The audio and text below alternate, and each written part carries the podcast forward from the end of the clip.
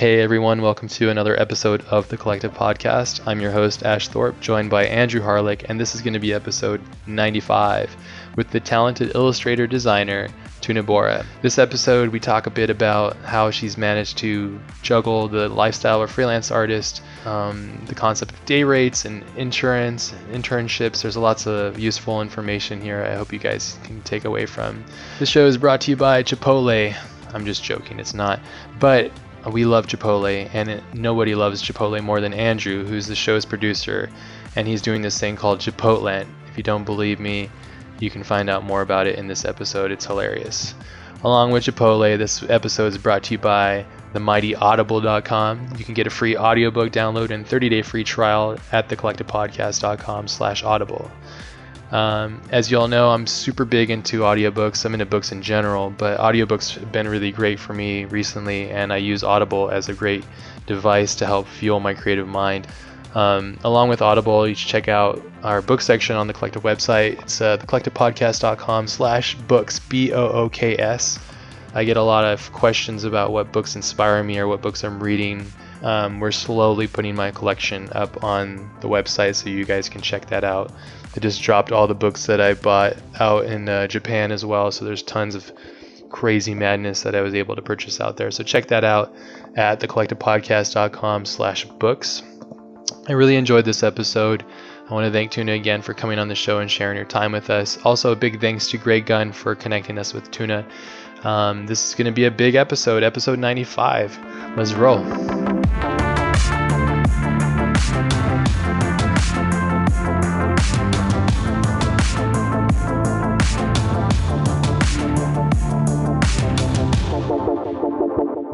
No, I was, I was just I go back to just stating that I'm honestly a huge fan of your work. If anybody that's listening hasn't seen your work, we have links to it. Check it out. It's, your work is filled with all the style and soul that of art that I really admired and love, especially from like the Disney era.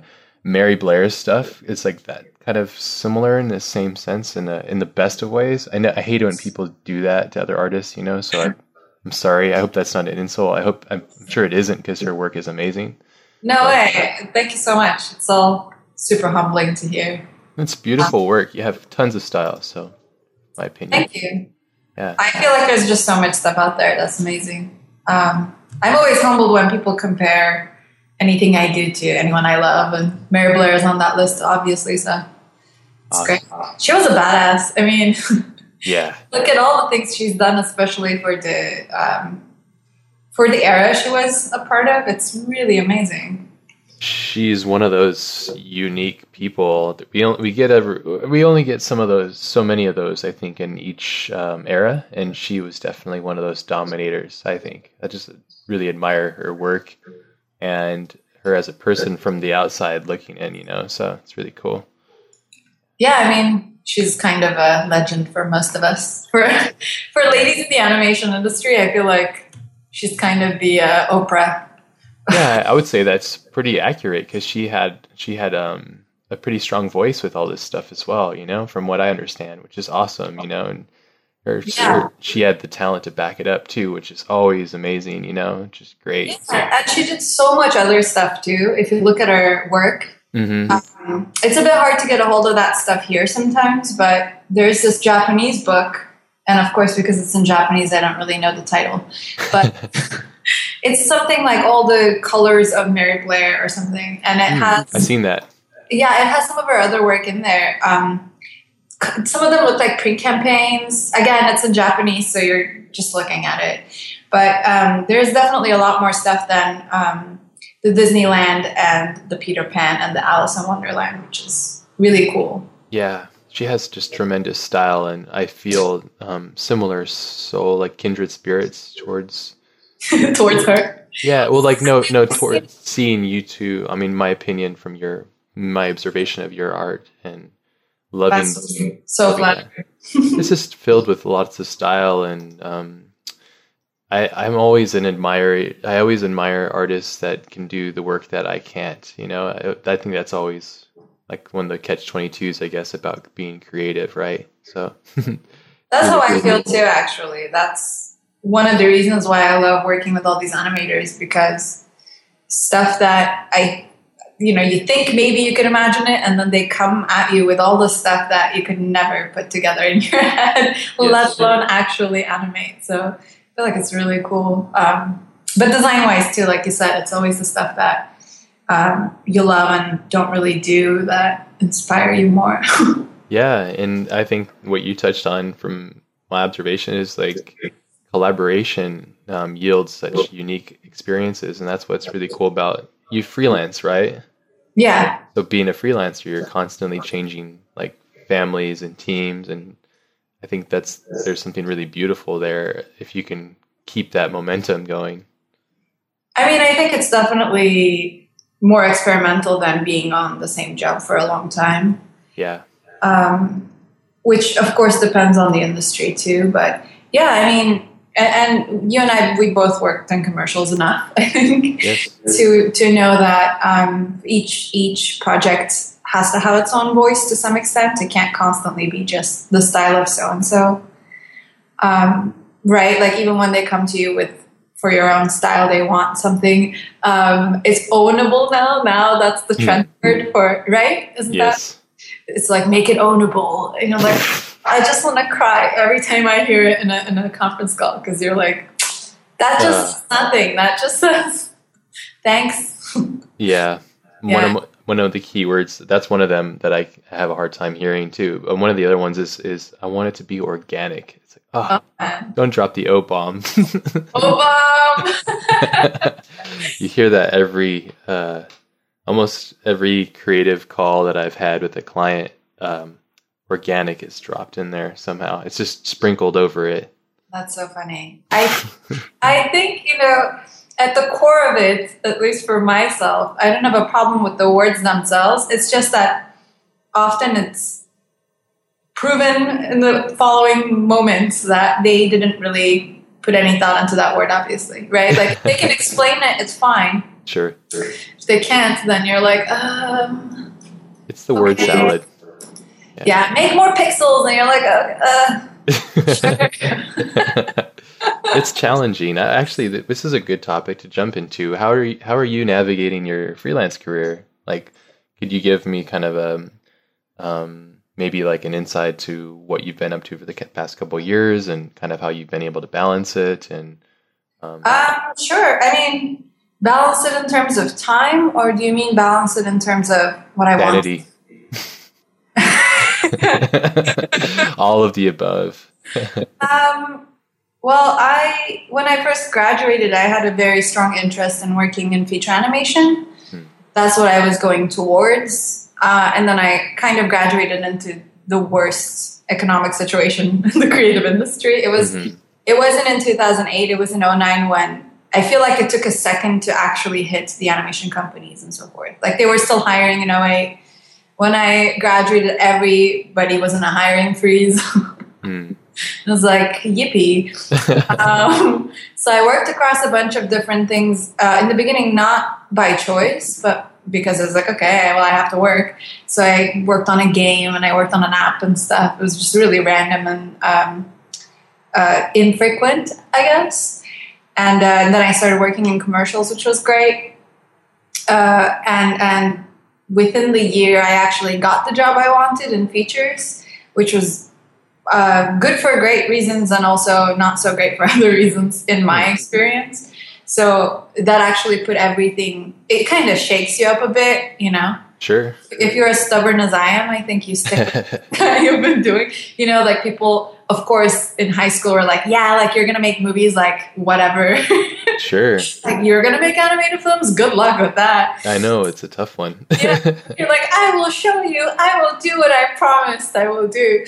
Uh, and then you stick with it, you know, throughout college, you're like, I can do this and then you actually get to do it and you're like oh snap this is nothing like what i expected. Nothing ever is right? Nothing ever is but i feel like it was a really good lesson to learn early on. So i went back to commercials with all this appetite because i was like oh i want to do all the styles and i want to try so many different things and hmm. you know by then i also had a little bit of feature experience under my belt and i could you know converse at that level with people and could you dive into more details about your the experience with the studio and stuff, or rabbit hole? Um, yeah, sorry. No, no, it's fine. Uh, it was actually with Sony Pictures Animation, mm-hmm. and um, everyone I know there and everyone I interacted with there are actually really great.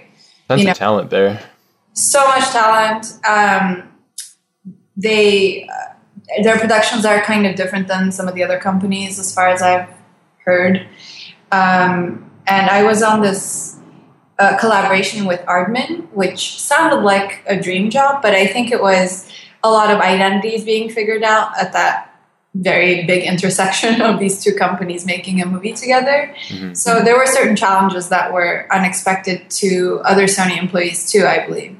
And um, it was really hard to have your first experience in this kind of everything is being refigured out um, sort of situation. So for me, um, I always expected a certain feature esque procedure to how they work, as in you go and you kind of have a mentor and they kind of tell you how things are done there and you do it that way. And so I didn't really get that experience at that particular production, even though I know in their own productions they do this a lot more. So it's, you know, it wasn't anybody's fault or it wasn't even a typical experience there, but it just kind of put things in perspective, not, not, um, not only in terms of the work I was doing particularly, but beyond that, just as in, oh, is this the kind of career I want to commit to? What about this do I like? And what about it I could, you know, maybe want something else? Sure. So, um, Did school was, set you up for expecting more, do you think, or no? Or just reading stories and stuff, expectations? Um, I got to see firsthand how some really, really, really talented people and by that I mean, you know, people who drew and designed the films that I watched as a kid that, you know, made this whole dream come together for me in the in the first place. Kind of being put in positions, obviously this is a production thing, but being put in positions where they couldn't be utilized to their full potential and you know, I it was have, a shame, huh, when you see that. I think so. I mean, it's a little um, discouraging. I think. Yeah. You know, and um, because if they can't, then what the heck? yeah, I mean, they made their life choices that led to there, and I don't know how satisfied they are with it and how dissatisfied they might be. I wouldn't want to speak for them, but it kind of made me think, you know, 50 years from now, will I be satisfied with my career if I follow this path? Mm, and I, and I don't think that's an easy question to answer, but um, I hadn't thought about it before, you see, because sure. I was thinking, oh, I'm going to work in animation. I'm going to work in like just repeating it to yourself. You don't really look past getting the job usually, like when you're in school. And yeah, I don't know. It was, and it's kind of a thing I think you have to experience personally. It's everybody's experience is going to be very different. I think in that in that world. Yeah, the journey is very unique depending on how you take it. Obviously. Yeah yeah, and um, I think everybody's personalities. I mean, I don't think I do well being on the same job for four years. Mm-hmm. I haven't gone that far on that job, but um, to me, the idea of it was really tough to commit to.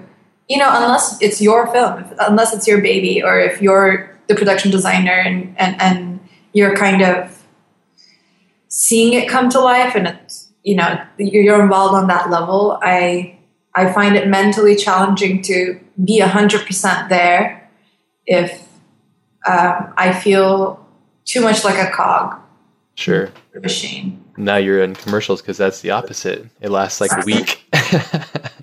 well, it's you know in production. In terms of production, yeah, it is exactly the opposite because you don't have time to go back and forth on something for so long, or you know, whatever you design has to kind of go with the limitations of what you can produce in the time and budget.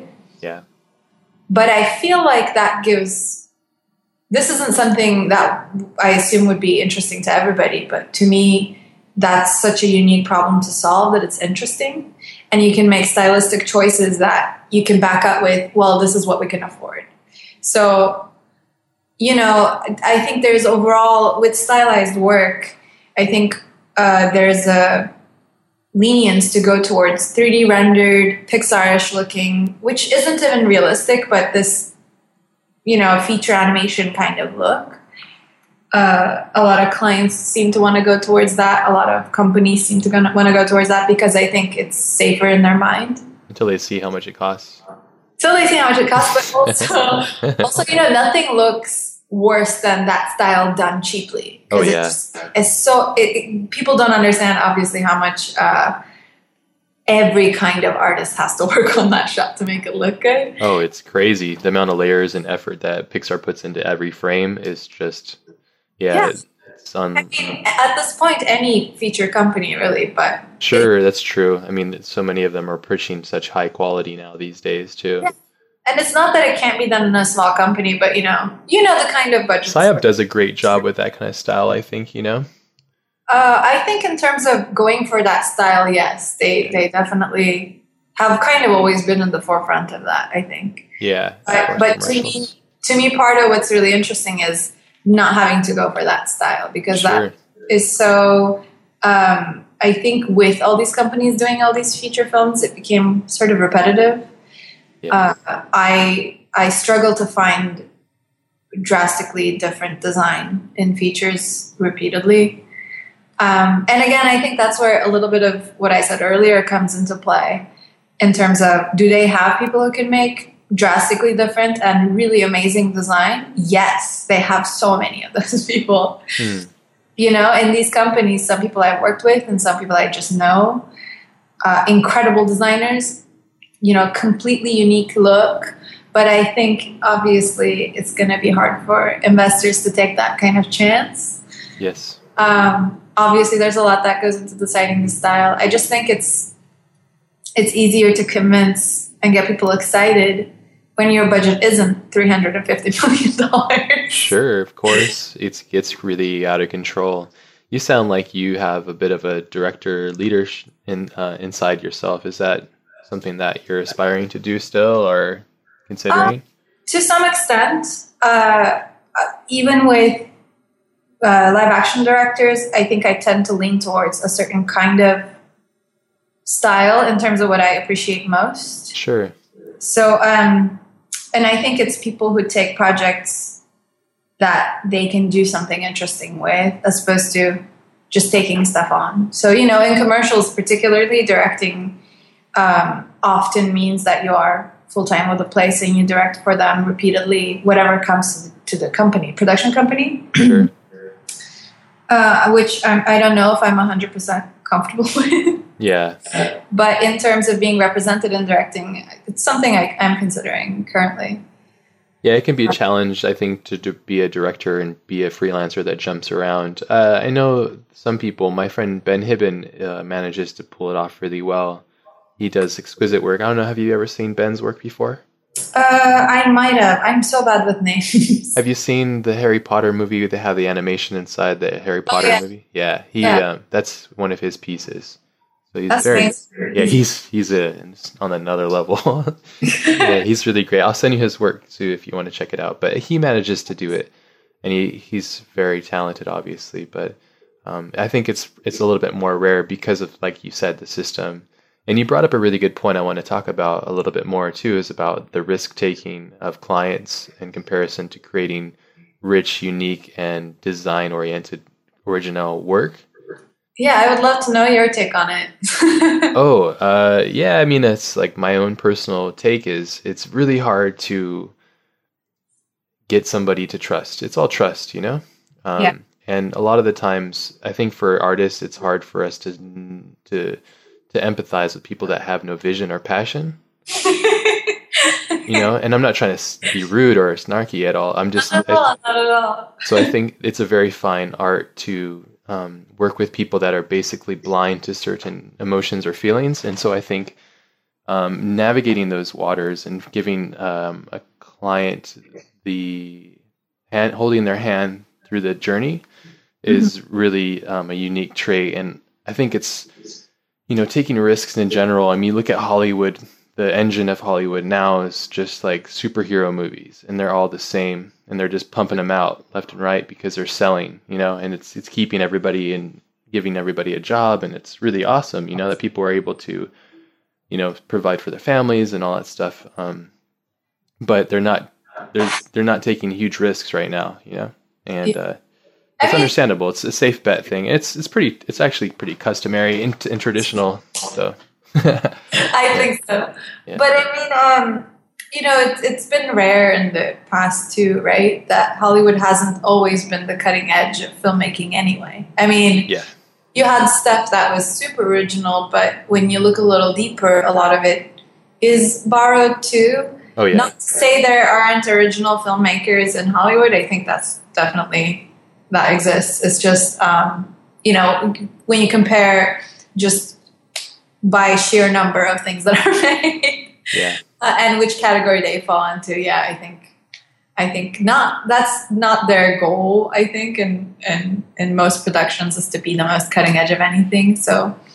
Yeah, it's um, very rare when you get somebody, um, let's say, like we can use Pixar for example as a case study.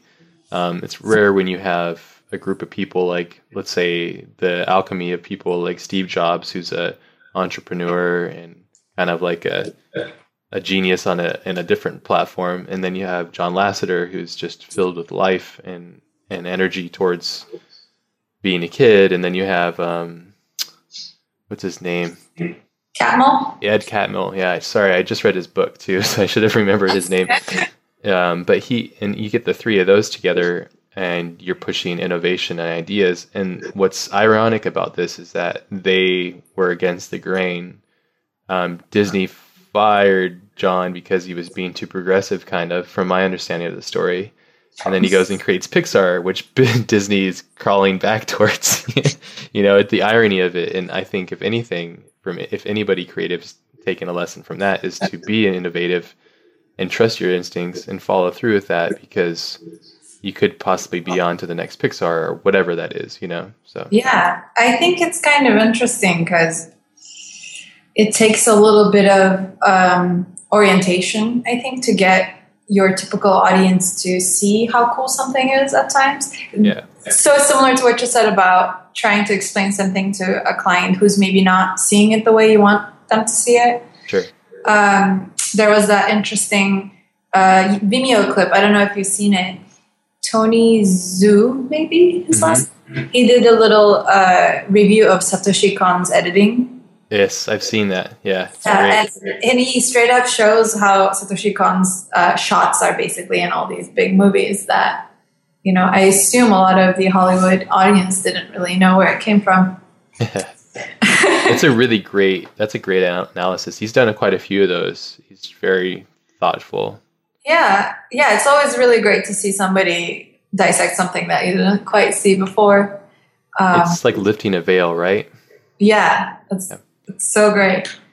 I love it when you watch something that's enlightening to you, and then you can then use. I think those are the best experiences as an exchange between two creatives. Is when somebody shows you the possibilities, and yeah. I think underlying that's what we're maybe we're talking about a little bit in regards to like how we're using Pixar as a case study, but it's kind of um, through my observation of it is that it's just John was showing the world John, Ed, Steve, and everybody else part of Pixar was showing the world the capabilities of computers, and that computers did have a soul, depending on how you how how the human put it in there. Basically, you know, mm-hmm. I think there's a brilliance to that, you know. So, but it's taking risks, you know. So, it definitely was. It's very challenging. It's a very odd uh, chance that you would have all these people together, you know, making such a thing. And I think we've seen it too with Walt Disney, for example, as a person from my understanding of him, he's a very unique person and very. Um, he's like all three of those guys combined into one person, you know. I mean, he also had a lot of people um, that were along with him throughout that ride, from what I remember. Well, you can't build, you can't build, you know, you can't build an empire like that by yourself. It's not possible. So you clearly have to be visionary to pull that off. But I also think there's other elements involved. What I think is kind of interesting with Walt is Walt, my friend Walt. what I think is kind of interesting with Disney is that he um, he had a chance to remain really autonomous with his work for a really long time yeah. uh, for the company and also on a, on a movie basis, which I think makes uh, any movie interesting or any work of art interesting, right? Like the stuff that has choices and a point of view, which is cool. Yeah, it's not designed by committee, which dilutes the purity of things. Um, yeah, the intention is there. As humans, we feel that direct connection, and we uh, it resonates with us, or it doesn't. You know, or at least it becomes a personal story that you can listen to, where you, you don't have to be the most similar story to it, but you can appreciate it. Yes, I think it's because the originality, from my perspective, the, the things that I love most are from people that are being themselves, purely themselves.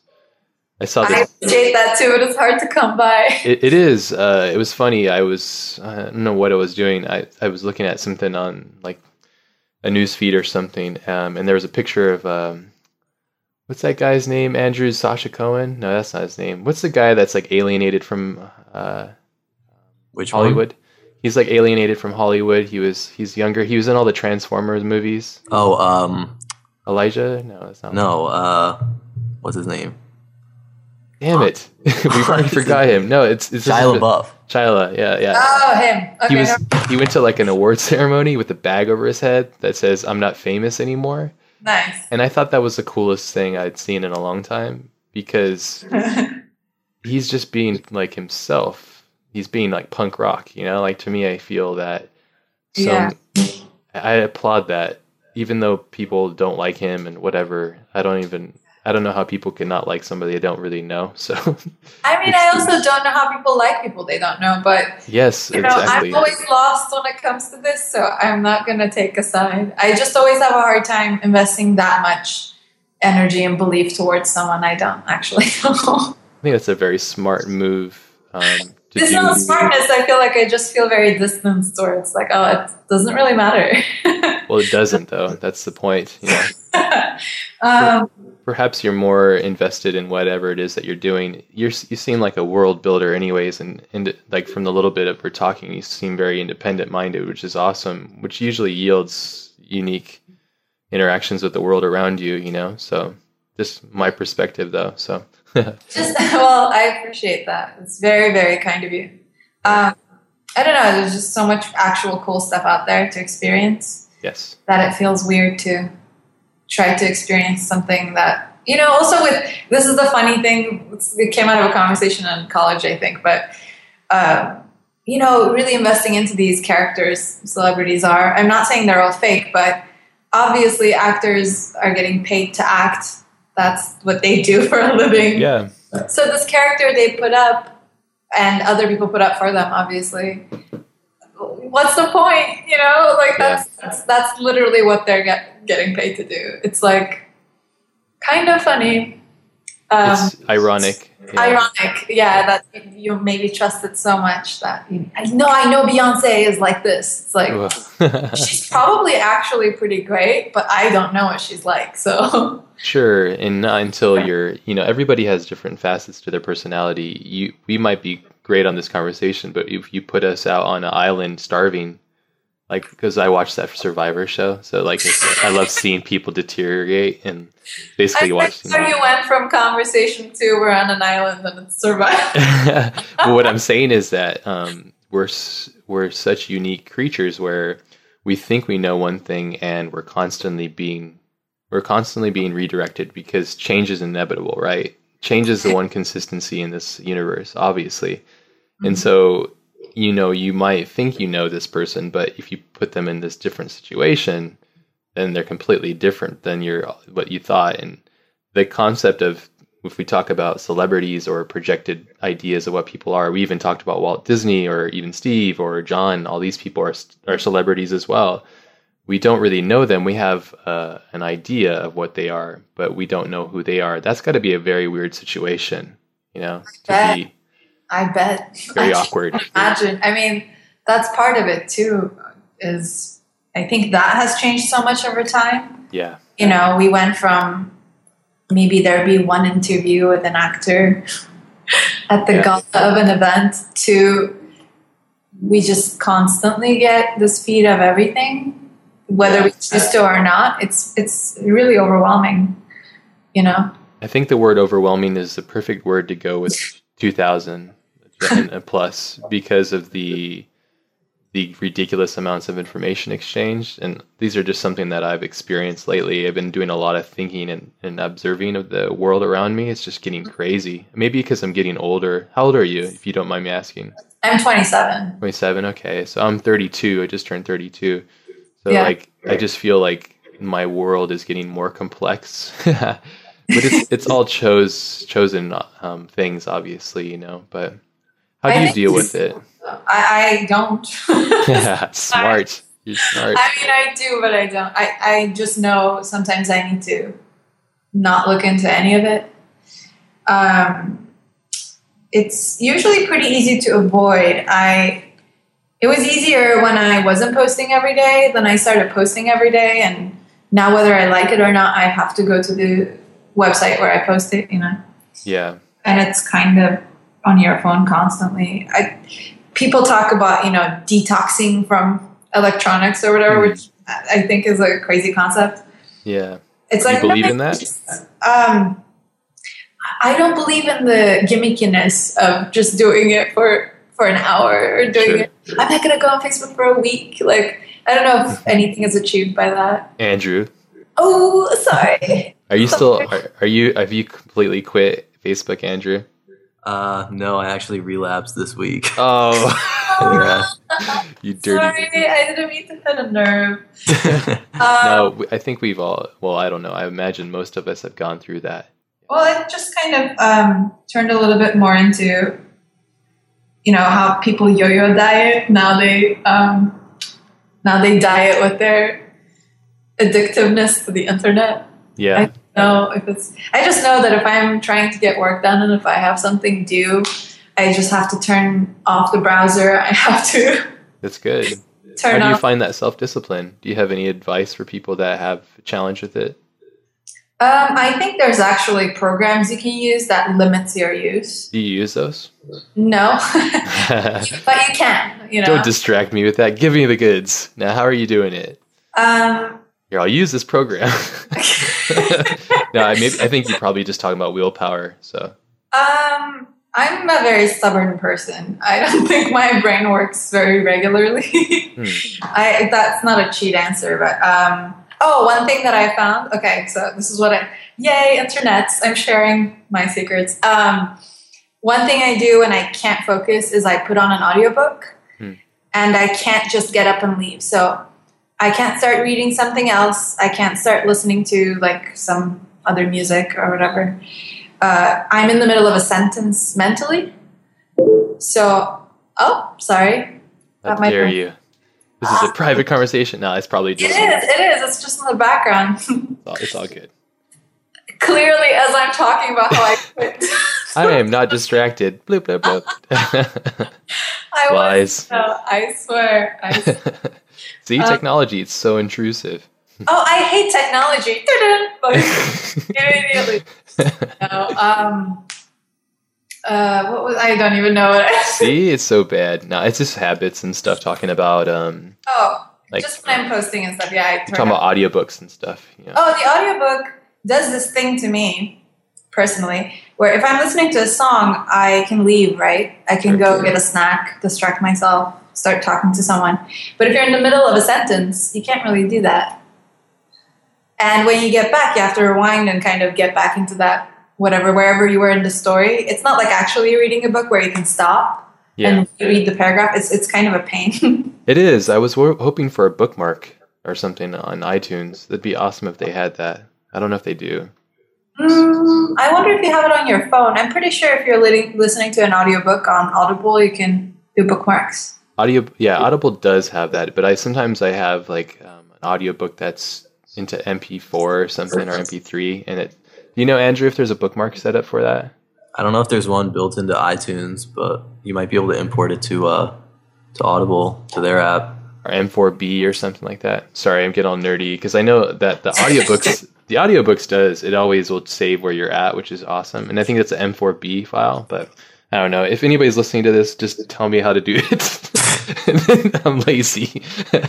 but no, I'm sorry. I think that, that you're talking about the audiobook is is really um, it's a great technique. I use the same thing. That's why I'm just curious. Um, But sorry. I, I, assume iTunes doesn't have anything for this because in the last four years, all they've done is just unnecessarily change the interface and add nothing new to offer. It's just the same thing. That's uh, true. I'm so frustrated with iTunes. Come on, iTunes. yeah, iTunes is a it's an anomaly for me from such a great company.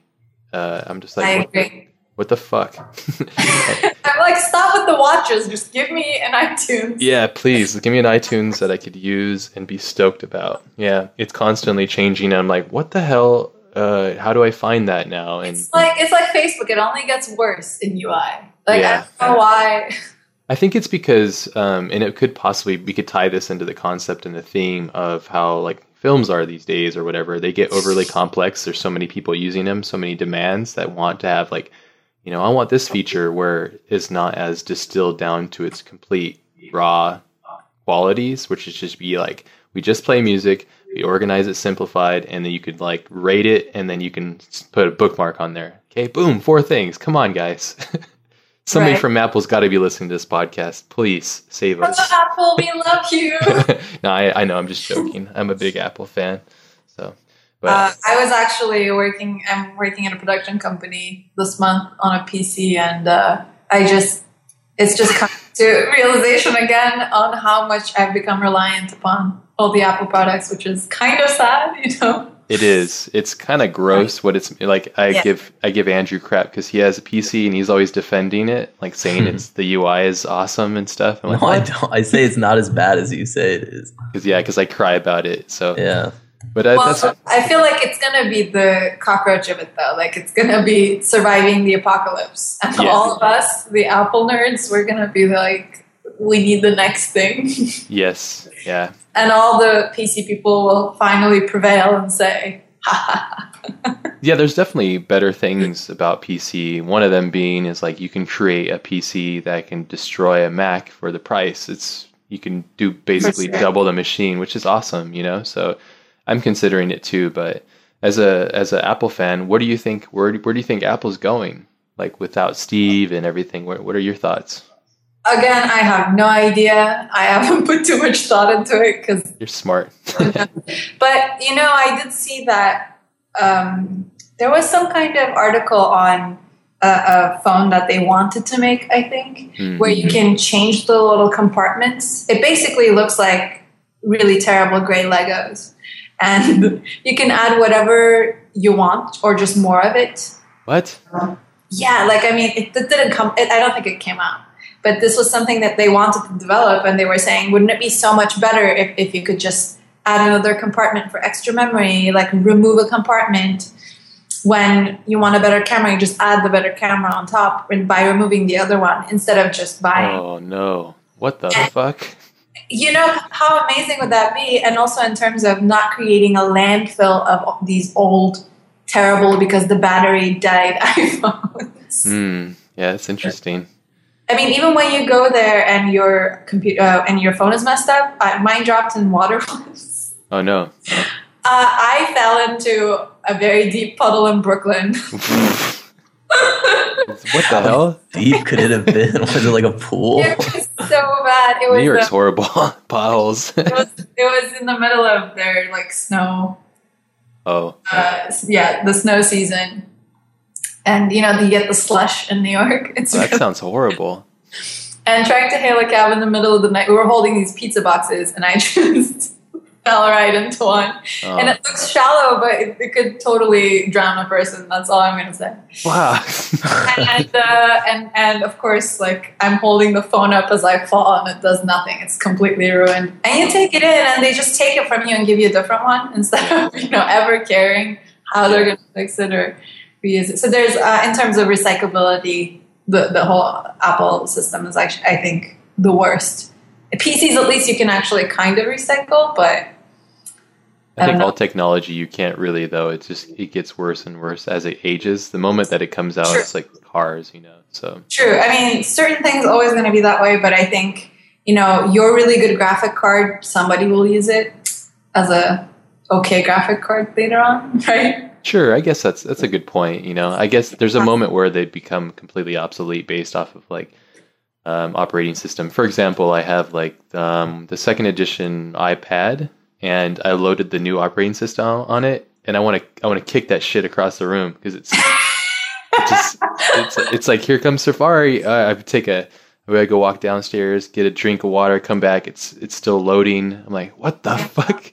That's that's the unfortunateness of it because they're just filling um, these things up with these new operating system that's making things that are should shouldn't be obsolete for more years, just destroying but, it basically. But now it's gotten so much worse because before you could, you know, the operating system wouldn't change every month. I was yeah. just having this conversation with someone, uh, as in like, so I had a computer from, I had a laptop from 2005. It still works, but it can't operate like 15 operating systems ahead of its time, right? So yeah. It's having that struggle. and uh, it became obsolete, obviously, in two, three years, but I could still kind of use it. Now I can't even touch it. I have one from 2009 that's now hitting that exact same level. Yeah, me too. It's just crazy. Before, like, and when I go back home to Turkey, my PC from when I was in high school still works better. so that is kind of strange and I, I think kind of says something. And it's I don't know why gross. my family everything was hand me down in terms of technology. Yeah. So my older brothers, like super crazy programmer dudes, uh, hand me downs would come to me, which would still be pretty good. You know, I could I could still run most things, and it was great. Like everything was an upgrade for me. I think that maybe the industry didn't know what it was capable of then. Now it definitely is self aware, and it's just consuming everything in its way. I think so. I think so. That's my opinion. I mean, I've I, sh- I can't say shit though. I have like all new stuff, so I should I should probably shut up because I'm I'm no better than anybody. But it's just kind of odd, you know.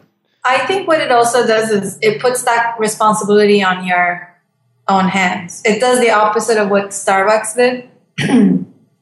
you know how Starbucks made expensive coffee famous by promising it to be guilt free, basically. So they would keep everything fair. And you wouldn't have to worry about the people who worked for this coffee because some of this money is going to them. So, in terms of that guilt freeness, they they did a great job at branding.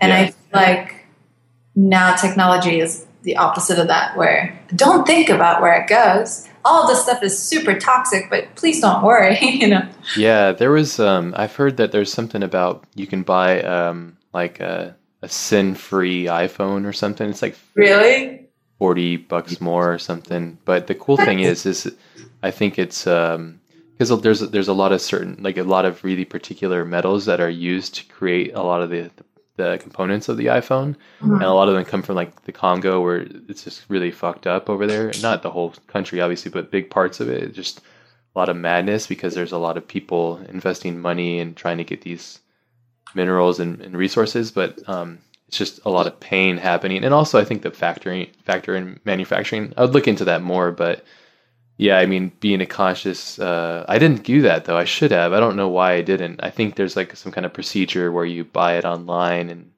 I didn't even know that was an option. I mean, you're still a step ahead of me, so.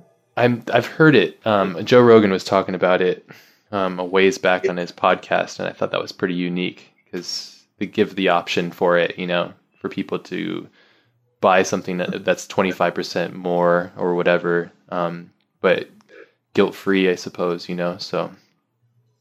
I, I, I, really I think it's an interesting idea. I mean, if that's possible, I think more people should probably know about it. My concern is I feel so disconnected from all these things, how they're made. It's um, like I don't, a car, for example, um, a car is a as a product of the world. You know, it's like yeah.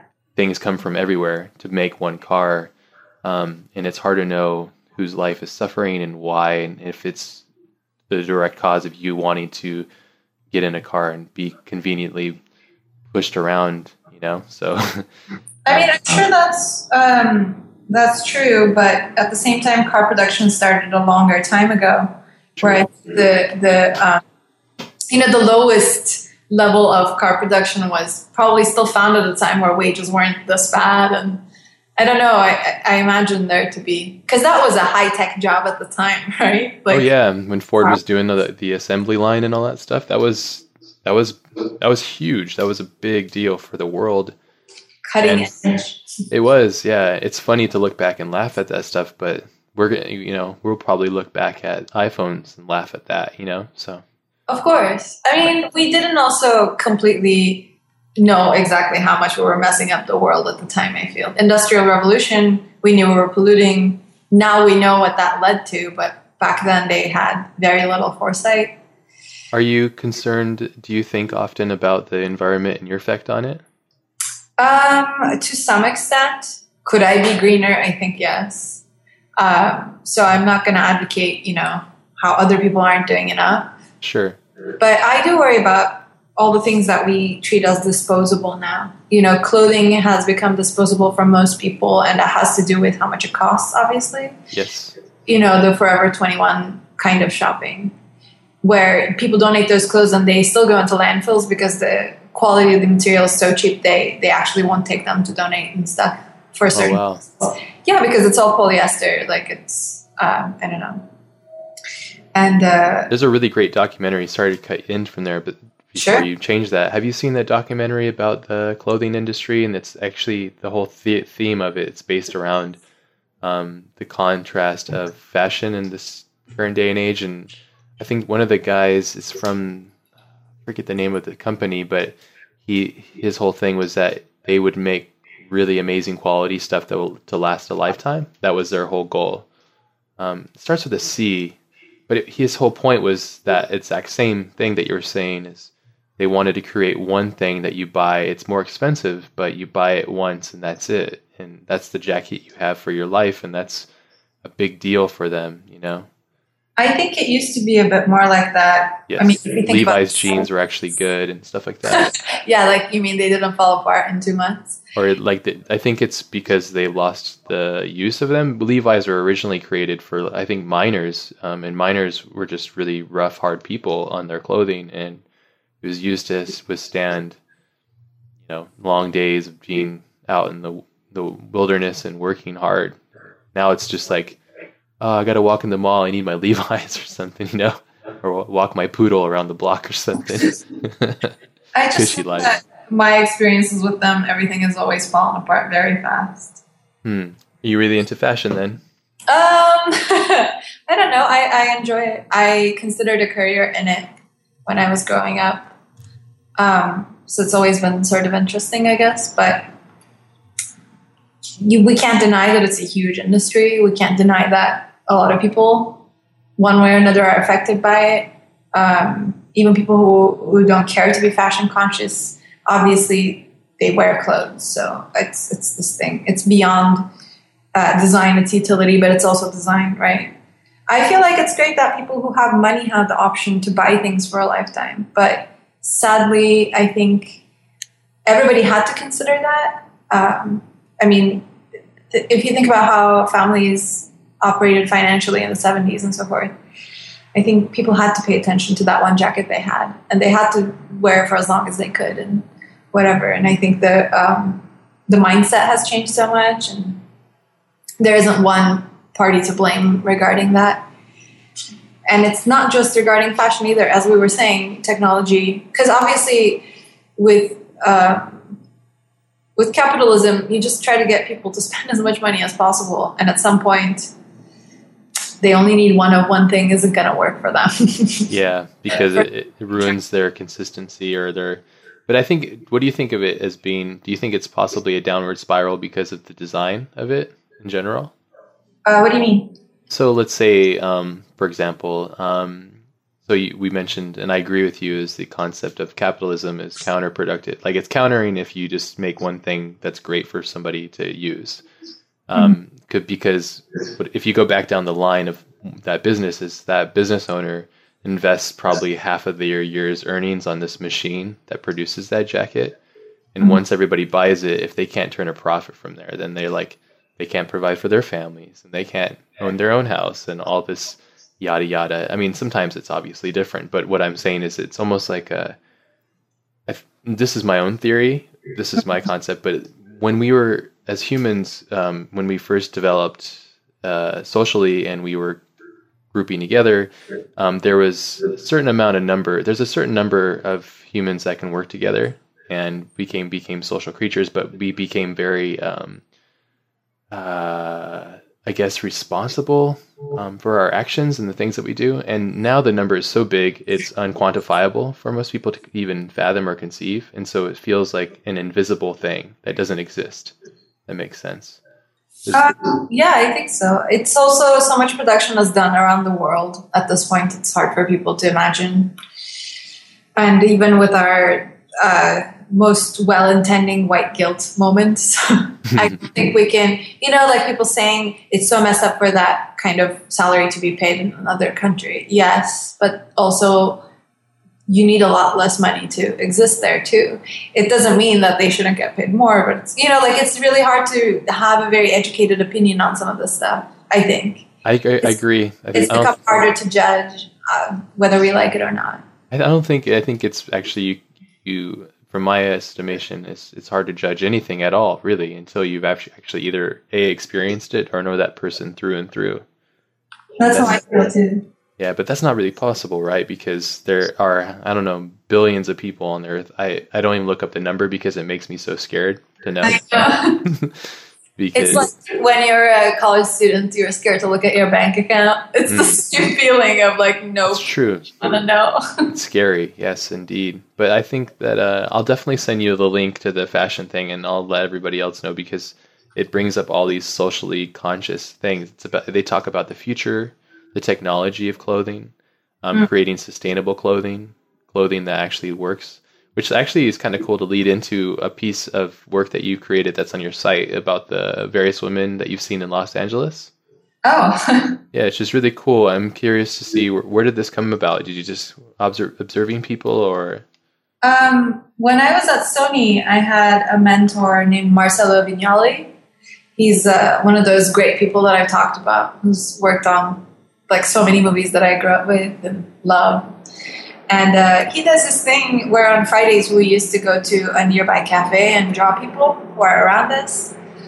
And uh, he had a very open uh, door policy to you know people that we knew basically. So there was there would be some some production artists, some animators who animate in 3D and don't really draw, and there'd be people who are character designers. It'd just be a random bunch of people drawing together, which you know, to, to people, a group of people sitting there with sketchbooks and looking at them is really scary. I know. it's also really scary to be sitting there because people come over and you're like, I want to show you the sketch of you because it's really mean. yeah, of course, caricatures. Yeah. But it started with that. Um, he's great, by the way. If anybody uh, doesn't know him, please I, tell me his I, name again. Uh, Marcelo Vignali. I'll send you a link so you please, can yeah. it. yeah. Thank really you. awesome guy, big, big, big heart, but also insane talent, obviously. Um, and uh, you know, I, I kind of later realized that drawing in different places definitely yielded different results. So um, the drawings on the website are actually kind of old. Since then, um, I've been also keeping track of where I'm drawing these people because Sony, which is in Culver City, has a very Culver City kind of crowd. And then my studio that's in the arts district, if I draw downstairs, that's a completely different crowd. Mm-hmm. Um, Burbank is clearly different. yeah, it's a little bit. mm, very different. Venice is different. oh yeah, I mean Venice is a gold mine. Yeah, uh, it is. There's so much uh, different personalities there. Yeah, and I mean, um, Arts District is a bit different now than than maybe two years ago when I joined the space, but uh, we would also get this really unique combination of locals and homeless people, but they all knew one another and also some hipster kids, you know. Mm. So you literally get the best sample of all sorts of LA people. But I just think it's really, really interesting. And um, how many of these do you have now? I never counted them. Mm. I have a stack. Uh, the annoying thing is, of course, you run out of space and it's really hard to keep this stuff organized. But I was thinking eventually making a book out of them would be kind of interesting. I think that'd be really awesome. Let me know and I'll support that and buy one. Thank you. It's a beautiful style. And so my understanding is you go out um, in these different spaces, find somebody with character that you can kind of manifest through your observation and drawing, you draw them um, on paper then? I'm assuming. Uh, yeah, most of the time. I think some of those are digital, but they were drawn, they were sketched on, and then I uh, rendered them to some extent. What's your process usually like? Because I, I have an idea of where your how it is, but I'm just curious. Um, I don't really have a very clear process. It really depends on the style. If I can, I like to sketch uh, on paper, but most places it's even hard, even hard to find a scanner at this point. So. Yeah, you just take a picture with your phone and put it in your. Sometimes, yeah. But usually there is no time for sketching on paper anyway. So I just do everything digitally. But it really depends in in again the style that we're going for. Yeah. Do you do you draw digitally on like a pad when you go out and about? Um, no, I actually prefer to draw on paper if I can. Yeah, but me too. Yeah, that's awesome. yeah. Well, I think it's just where I come from, you know? Like I don't know, just as it reminds me of um as a kid and I don't know. Yeah. I you, just feel like the possibilities are so much more endless on paper, even though that's totally not true. Right? I think so. The um, infinity of white paper is very interesting. It can be intimidating. I guess it depends on your mindset, you know. That's why I work on cheap paper. yeah. no, it's true. All of my work, not all of it, but so much of my work is on copier paper. It's it's upsetting. I think that's actually really interesting to bring up because I don't know if you've experienced it, but I have personally, especially after watching like let's say like use an example like James Jean, who probably has the best sketchbook since like Da Vinci. I damn him.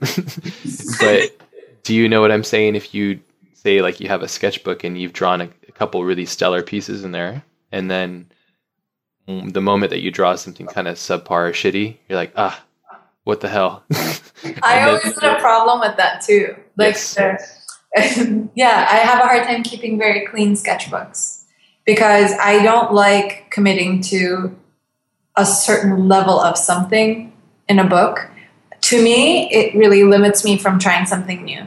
Yeah. I want to draw a lot of terrible things so I can come across one some one really unique weird thing as opposed to just drawing the same style repeatedly. I think someone like James Jean has a very basic home style. It changes throughout his career obviously, but he's committed to his one style you know yes than some other artists i, I would say that i'm not as committed to one style um, which He's definitely branded himself with that style yes sure. And, and this is not to say that he couldn't do another style i'm sure he could yeah but does he want to that's a whole different question yeah I gotta um, get him on the podcast and I'm asking him that. Someday. You should. I feel like that would be a very interesting interview. He would so definitely too. not go into landfills, or maybe who knows. yeah, it would be interesting. I get sidetracked. Feel no, free to hurt no, this conversation. No, that's okay. I think that's really good. I think as artists, um, personally, it's natural for us to jump around, and I feel that that's where really interesting conversation comes from. So don't apologize. It's all good. I just I, and I do the same thing constantly. So yeah, same for you. So you can let me know. But I think that there's um, you mentioned quite a few things there that I think are really interesting. Do you, do you, you said that you live at like an artist community or like a loft? Uh, I don't live in an artist community, but we have an, a space where we only do artwork. Okay. Uh, separate from my living space. So oh, that's smart. Uh, well, I'm just really lucky that I found myself in this situation because I didn't know how important this was going to be for me until I did it and now I can't imagine ever having my art stuff at home. the separation helps you. It puts my mind at ease when I go home. I mean, I literally try to keep nothing at home, so I can't do anything, even if I wanted to. Hmm. Like at best, maybe there'll be some paper, but even finding blank pieces was hard. Like I, I would have lined paper, so I could write things down and sketch, but not really, you know. That's interesting. It's very opposite to me. My house, my my office is adjacent to my bedroom, so like I roll right into my office. Do you, like? It? Um, you know, I don't know any different really. The only difference I have is when I work at studios, and um, I personally I crawl out of my skin when I have to go to a studio. I know what you mean. You know what I mean. And I personally, um, I'm really a, to- a task oriented person, so I like to not be distracted when I need to work. So I'm like that too, and I actually find the open space policy that all these studios have extremely distracting. Yeah, I can't. I, I'm maybe at forty percent productivity. Yes. because there's constantly things going on and I really need to focus. There was a really interesting I wonder what this was actually in. So sorry for not being able to remember it. Okay. But I believe it was one of the nine old men and one of their apprentices was talking about it. Speaking of Disney. Um, Disney bomb. We're, this this podcast yeah. is sponsored by Disney, by the way. well, pretty much everything is owned by Disney, so pretty sure that's not even. Um, soon they might buy. You would. You might. You might never know. Our souls. Yeah. Yeah, my firstborn. I visited Disney a few times. I'm sure my first firstborn is theirs. Yeah. Um, but what was I going to say? Oh, I think it was uh, Milt Kahl or someone. They they were talking to. They were giving notes or talk, and one of their apprentices, animators, asked something like, "Do you listen to music when you draw?" Oh yeah, I love this one. And then he gets really angry and says, like, I can't do more than one thing at a time. What are you talking about? Music and just like loses it. and I thought that was always really interesting because it sounds like such an exaggeration, but yep. it's not. It's not. And uh, with all the stuff, this is why I have to close down all my browsers and stuff. I, I just, it's so hard. It's and now more than ever. I mean, can you imagine that guy existing now and having to oh. deal with Facebook and no. Twitter? He, he would throw up probably from nausea. Yeah. Or he would just unplug everything, maybe. I, I think that just goes to show how badass Milt was and all those guys were, you know, um, the sheer dedication. and I think that translates to their work, and their work is so good because you feel that purity. You know what I mean? I think, I mean, it's kind of really interesting looking at the quality of stuff they've produced when there wasn't another Milt Kahl to look at, when there wasn't, you know, right? You know, it's, it's crazy, right? Can you imagine uh, being that person doing that? I mean, I can't. I really can't. And a lot of for a while, it was kind of like if you want a job at Disney, you go through training and you have a job at Disney. Like it seems like it was a lot more in the beginning, at least. It was a lot more uh, like trial and error. So how do like there were no intense animation reels, right? Yes. How did these people get trained and get jobs and make that kind of work. I honestly don't, I, I can't imagine it. I don't know if Walt Disney could imagine it at the time, what it was going to turn into. No, of course not. I think maybe he had an inclination of what it might be and a desire, but nobody could perceive the the amount of um, impact that it's had on the world, you know, as a whole. But it distills down to the people that are head working there as these intense people. You know, it makes sense to me. And I mean, anytime, anytime I hear that, I feel like such a failure though, because I'm like always blasting music while I work. I've heard that. I've heard that story. Right? I mean, yeah. you're stuck on audiobooks, so. yeah, that's a good example too. Can you imagine saying, "Hey, can you? Would you be able to paint or draw while somebody's sitting in your room, like reading a book to you?" no. Well, that that feels different, right? If there's somebody else physically there, I think it would be too distracting too. Yes, that's this true. Is a, this is a person I don't have to be polite to. Like recorded this. Shut up, person. Pause them. Yeah. That's true. Shush. what audiobooks are you into right now? Um, for work, I find that comedy works really well hmm. because it keeps me entertained and it keeps me interested. Comedy books?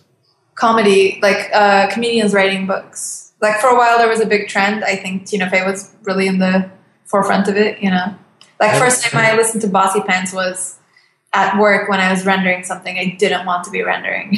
Had very little attention to to like attention span was so short. Mm-hmm. I had to put her on. And I was like, okay, well, I can commit to Tina Fey for eight hours. so hard, and time flies by, so it's so easy.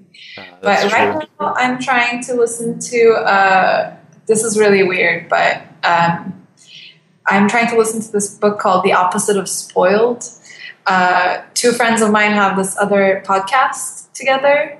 Uh, should, I don't know if I should plug it in. Should yeah, please. Yeah, plug it. Yeah, of course. They have this really great podcast called Call Your Girlfriend. Uh-huh. Uh, it's produced by Gina Delvac, and it's uh, it's the, these conversations between two um, long distance best friends. One of them is Ann Friedman, who's a writer, and the other one is Aminatou Sow. She works in uh, Silicon Valley, from what I gather, or like technology. She works in technology, but um, they talk about different topics, and they talked about uh, finances recently, which is a topic that I feel like I want to talk to people about, but I'm too shy. we should do that. Let's definitely talk about that here too. I won't let us forget it, so I'll put it on my notes. I mean, making making maybe, for instance, you guys making an episode focused on finance would be probably mind blowing to most people, right? Like freelancing full time. What do you charge? What do you save? Like, where do you put your money? Blah blah blah. Let's and I, it. I think it's interesting because so many of us, if you start becoming kind of successful in advertisement, you make a decent day rate, right? Yeah. But what do you do with it? How do you keep it and blah blah blah. And maybe even when you first graduate, this power that you suddenly have that's called money. It's like hmm. how do you handle that? How do you ride the dragon come out alive? I'd love to talk about that with you. I don't want you, you to get. I don't want to. Sorry, I didn't mean to derail you from your conversation about the uh, podcast thing. But let's definitely talk about that if you're comfortable. It's up to you, though. Um, to what extent is the question really? But well, yeah. my point that I was going to make is I was listening. I started listening to this audiobook and it's really more about teaching your kids and how to teach your kids to be good with money uh. because my parents never sat down and had actual financial talks with me. So it was like maybe i can parent my own self throughout this book. That's cool. Just uh, trying to fill in that gap which is tough to fill. I have a nine year old daughter and i'm still working on that so. Oh my god this book is perfect. Just yeah i mean it's it. a great great great start. Also yeah. dad i love you Sorry. well, parents aren't perfect, you it's know. no shade. I promise. yeah, so it's kind of funny. I mean, I, I'm happy. I don't have any debt. Like, you know, I'm. I don't owe anything to anyone. Like, That's awesome. Congratulations to that. Thank you. Thank you so much. But I also got lucky. I think in general. Um? I, a lot of people have far more student loans and stuff, and I know, like, I can't even begin to comprehend like owing that much money. Sounds like you work pretty hard though, right? I work hard, but I think I was also pretty lucky to begin with. I got a pretty good reward. I think the or award. I don't know what it's called. Where scholarship? Um, it wasn't a scholarship because I didn't have to keep up an, a, a GPA. Okay. But it was something I got in through my portfolio when I applied to school and stuff. And my parents awesome. were yeah, I, I, was I was super lucky. I know people are um, in in tougher positions for the most part, and you know I sympathize as much as I can. But um, but you know I still find the subject of uh, saving and actually buying a really expensive house, for instance, to be this mind-boggling thing. I know my friends can do it. I know I know people get into these mortgages. It's doable yeah, I'm I'm in the middle of one right now. Yeah, are you buying right now? Well, I've I've owned a house for five years now in San Diego, and so okay. I'm looking to sell this one soon to buy a bigger house. How cool is that? I'm crazy. I'm crazy. What's that? It's the American dream. I think so. Yeah, definitely. I, I, find it interesting though. You use the word luck. Do you believe in luck or do you believe in manifestation, or what's your thoughts on those two concepts? Um, it, depending on the subject, you know, I think in terms of what family you're born into, I don't know what else to call it. Uh, you know, we can't ignore the fact that some of us are born into really great families with uh, certain options at hand, and some of us aren't. So I don't know. I would rather call it luck than destiny. You know, yeah. I'm not very religious, so that's probably how I would handle it. Yeah, same. But in terms of manifesting, you know, opportunities for your own life in in a sector that you try to go into, or you know, working really hard to achieve a job that you wanted, or similar things. I think obviously there's a lot of manifestation, as you said. I believe in that too, but in- intention, huh? You think maybe it's intention? Intention. I think you know your attitude towards it changes a lot of what you can accept and what you can't, right? That's a great way to look at it. I mean, there are so many opportunities that you can catch at any given moment if you can see them, right? Yes. But if you're really focused on one thing, it's going to be really hard for you to see how great something else might be. In the or, eye of the beholder. Exactly. So similar to that, I think. Like, uh, it's like I am. It's kind of like discussing the idea of beauty, right? Like, yes, it's just tough. I think. That's but right. what what do you think? Uh, I would have to agree with you. I think um, beauty is in the eye of the beholder, and I also think that um, per- perception is your is your own world, really. You know, so um, sometimes I think for me personally, it's easy to get caught up in my own um, mm. my own storm that I I self inflict just because sometimes I like to be a little crazy.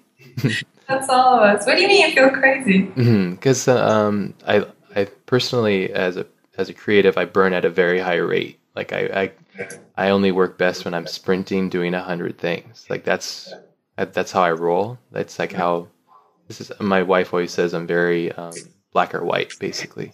Hmm. I'm trying to work work on the the um, the gray. You know? it's really challenging. A terrible pun book joke here. Yes. Uh, just because I completely like dislike that franchise so much, I will stay out of it. What's that?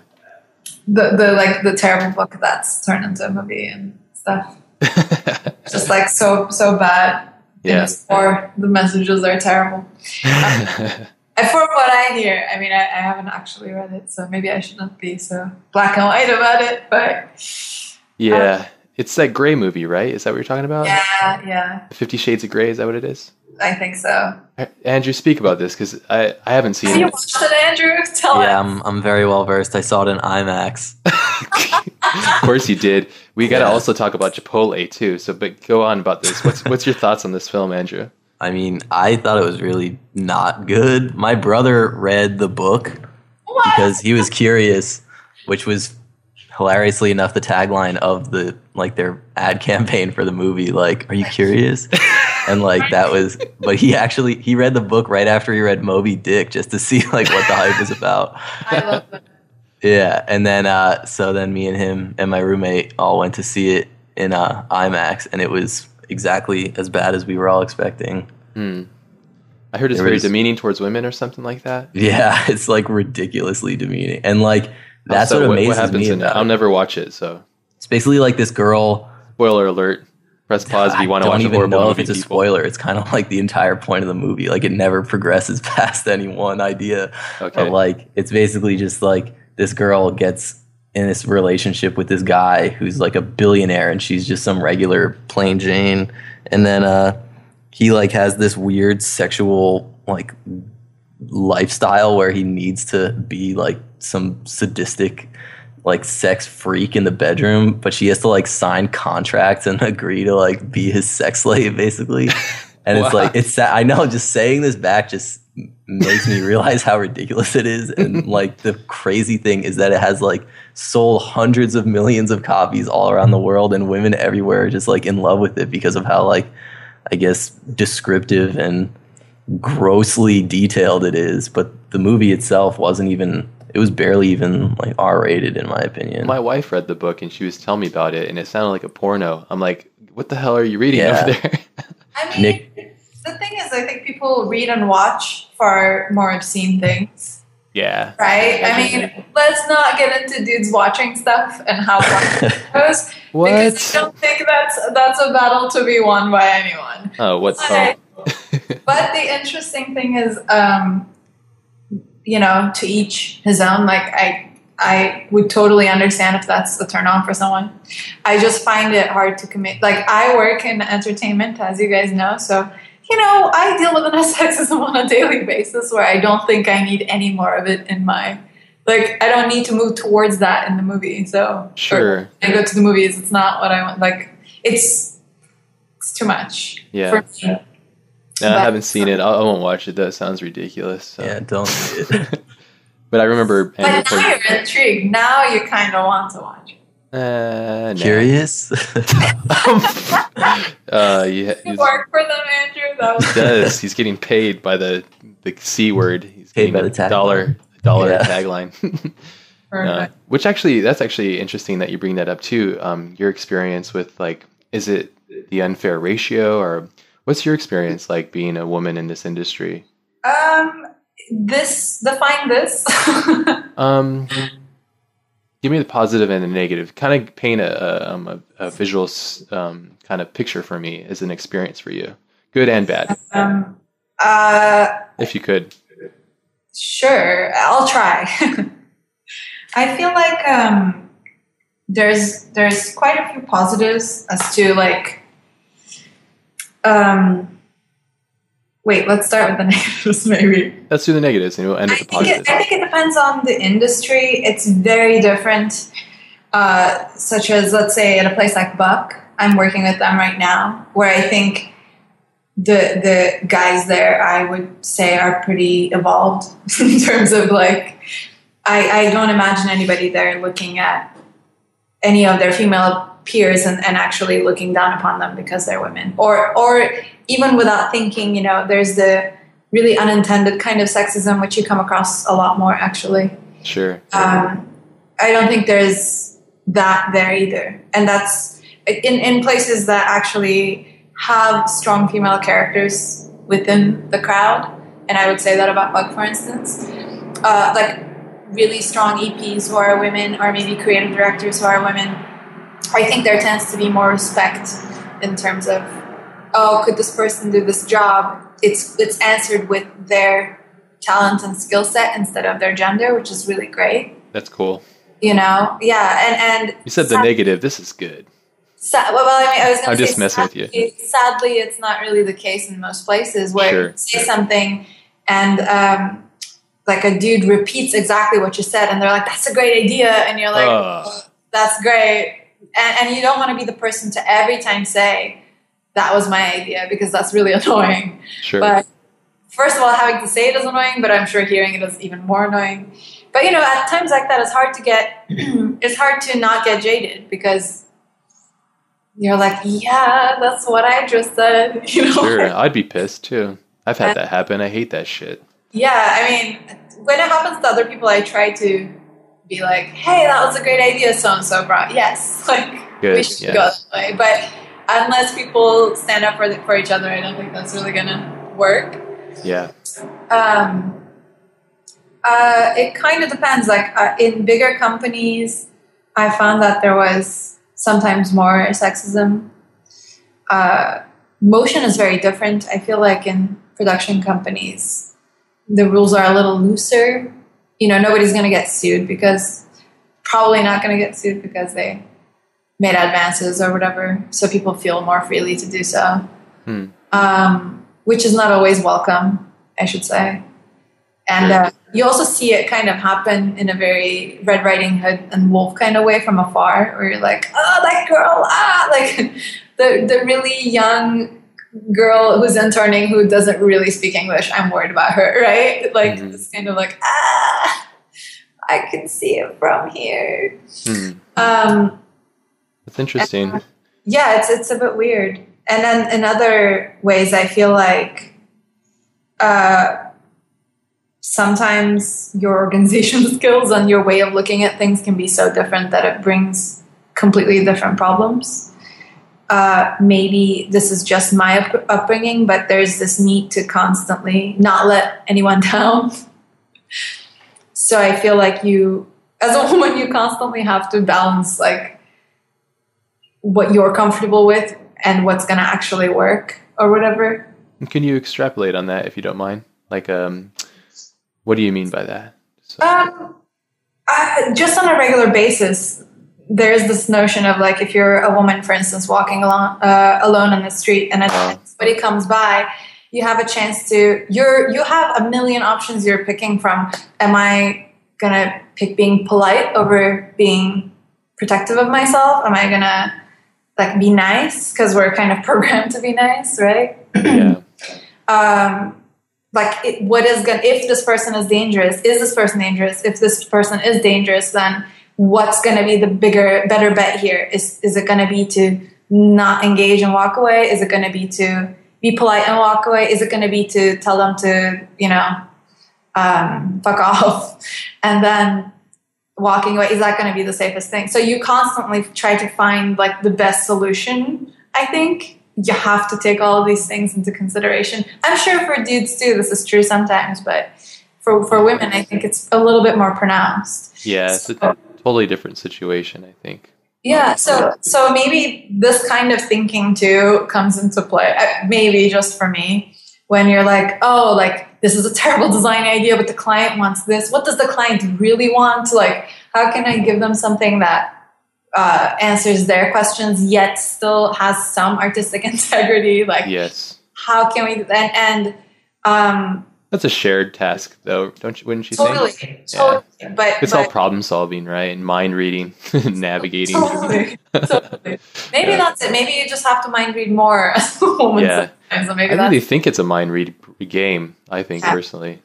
I think so too. But um, the point I was going to make is uh, maybe it's because I pitch a lot too. You know, mm. you have to guess what the client is wanting, kind of, because there's the client, the agency, your creatives, you like so many things thrown into the mix, and the notes you're getting, who knows where they're coming from. Yeah. So sometimes that's maybe that's better, even if it's kind of transparent too, you know, so there isn't yeah. a connotation or anything associated with it as well.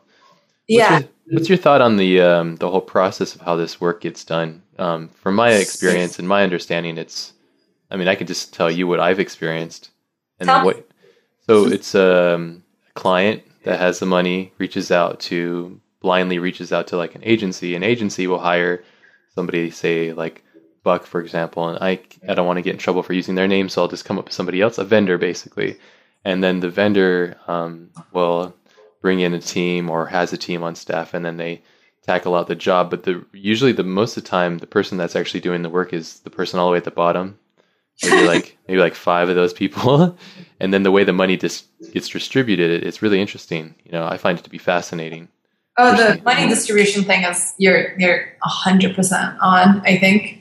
Like in terms of the labor that's put in the people who are putting in the labor usually do tend to make the least amount of money uh, which is ironic. kind of ironic yeah. Hmm. but i do think um, and this is this is a tough one to not offend anyone, but I think um, there is a lot more that goes into putting something very successful together than just the labor part of it. Yeah. Uh, and it's trying to credit this to anyone in particular that I think makes a lot of problems arise because the uh, the agency has obviously been working on this one idea for like three five years already, right? Like they finally sold it to a client and now they're coming to the production company. So they think we are just there to execute. And then we get their stuff and we're like this doesn't look good. We need to make it look better. Sure, so so now here we are like trying to actually make it really really really interesting. And i feel like unless at the very top you have a company that actually wants to make something innovative it's really tough to um, keep integrity obviously because that's who you're pleasing but more importantly like everybody is then creative enough to be innovative because their point wasn't that. Um, for instance i think it's harder to do that with nike sometimes because they try to go for i mean not every every job that they do obviously but um, especially in the 90s like they had a completely different take on advertising than most companies. Um, of just like bombarding you with like 80s cuts of the really shiny stuff. Yeah. Very MTV mixed with, I don't know, it was a terrible time to watch commercials, I feel. there was some good. I think they're just as bad now, though, too. I can't stand commercials personally, but that's because I work on them or I know how they work. So, right? Yeah. Right. So I just want to throw up or punch the TV. It's very rare where I see something where I get inspired. It's really rare when I see a commercial and go, oh, that was great. Yeah. I, I mean, I feel very similarly, but um, yeah, I, I do think sometimes uh, if you're lucky, you do end up with creative directors who push you well, for instance, or directors. Um, for me, the things I care about will probably be different than some other designers. But uh, I always like working with directors who have interest in story or they try to do something interesting with every script they get. I mean, there are a few people I worked with that I really appreciated, and I think just showing, just looking at them work uh, made me realize that there could be that kind of directors, and that was really interesting. Um, I used to work a lot with Andy Hall. At, uh, he used to be at A52. He's directing for Rock Paper Scissors now. Um, not Rock Paper Scissors, sorry, Elastic. Sorry, I always get confused. Yeah, I think they changed like a. They all branch to different names, right? Uh, they have different divisions, from what I gather. Uh, yeah. Like Five Two is the visual effects ish division. And Elastic's more the commercial and title sequence. Yeah, right? yeah, they they are very connected. and They are super hand in hand, but um, smart, smart to do that. Yeah, I think. I mean, I think it was a great move on Linda. Bread it diversifies the company. Yeah, yeah, and I mean, and they have people to rely on who they constantly see every day. And it's true. The bigger goal is the bigger company standing in together, probably. So it's nice. But um, anyway, working with him, like he would take even the weirdest briefs and calls and make them personal or make them interesting and try to have a point of view. And I don't know, it was really, really great to see somebody at work who had that kind of mindset because yeah. it's, it's rare. yeah, putting the soul into something or willing to put themselves out to to possibly I think maybe you brought up the word jaded. I can relate to that word I think that's an interesting word too, especially to use in this industry. If you've been doing, if you've been working in this industry for long enough, at least for me, um, you become jaded. Um, that's for me, though, personally. No, I I, I completely agree, and uh, I think that's part of the challenge of the industry too, right? Is how do you keep it going at that rate and see all of this stuff and still be, you know, excited or not jaded. What's the opposite of jaded? Opposite of spoiled. I think enlightened, maybe. Enlightened. But, but being um, being bushy tailed, doughy eyed and bushy is that the same? being so naive and like sparkly about everything yes. isn't necessarily enlightened either. It is the opposite of jaded, though. Yeah, right? I, like I, the, the, innocence. I remember being the f- first time entering in this to this industry. I was very um, naive and but I love that energy because the naivety of that uh, allowed me to open up really great opportunities for me. You know, I think so too. I mean, that's the funny thing. That's also funny enough, really prominent in fashion, obviously, right? Sure. As long as they have the spark, they're good. You know, as long as they're naive and not jaded yet, or whatever. Perhaps because that, I mean, they're very similar, I guess, um, in the sense that they're seasonal or they're constantly pumping shit out, like constantly. Yeah, it's I really think, about cutting edge or. Uh, yeah. I think that the interesting concept with this is um, to bring in the concept of taking breaks or allowing your mind and your body to reset. Um, do, you do, that, do you do that often enough? Uh, it's hard because I live in an expensive ass place and I have a family and you're changing houses. Yes, and I'm adding more dirt to my pile. but um, you know, I can't make excuses. I think for me, I'm personally I'm currently in a big transition, and so mm-hmm. it's challenging for me to make a um, yeah, like take a big break, basically. Um, Stefan Sagmeister has this interesting thing where I think it's every. Oh, I love that. He's my design hero. Yeah, he's. He, I think the thing I really admire about him is his personality and the way that he approaches things in this life. I think it creates thought, and I think it's deep connected to a lot of us. the decisions that he makes as a creative is very unique. I think so too, and and I love that his work, his personal work, really feels like it is for him. Yeah, you know, he's sometimes even in its own way, it doesn't really. Uh, what's what's the right way to say this? I feel like when people see it on its own, it's not the most impressive thing to some people, but you know, it doesn't it doesn't take your breath away in a flashy sort of way. Um, for for I mean, that's that's what I hear from my friends, and that's what I see sometimes, but to me, it is better design and it's kind of almost like more naive, playful form too, where clearly he's not trying to make this to sell it. It's very interesting. He's um, the type of creative I think that's set himself up in a very unique, interesting world, part of the world, um, how the world operates. Um, but I think that's based off of choices, you know? Makes sense. Yeah.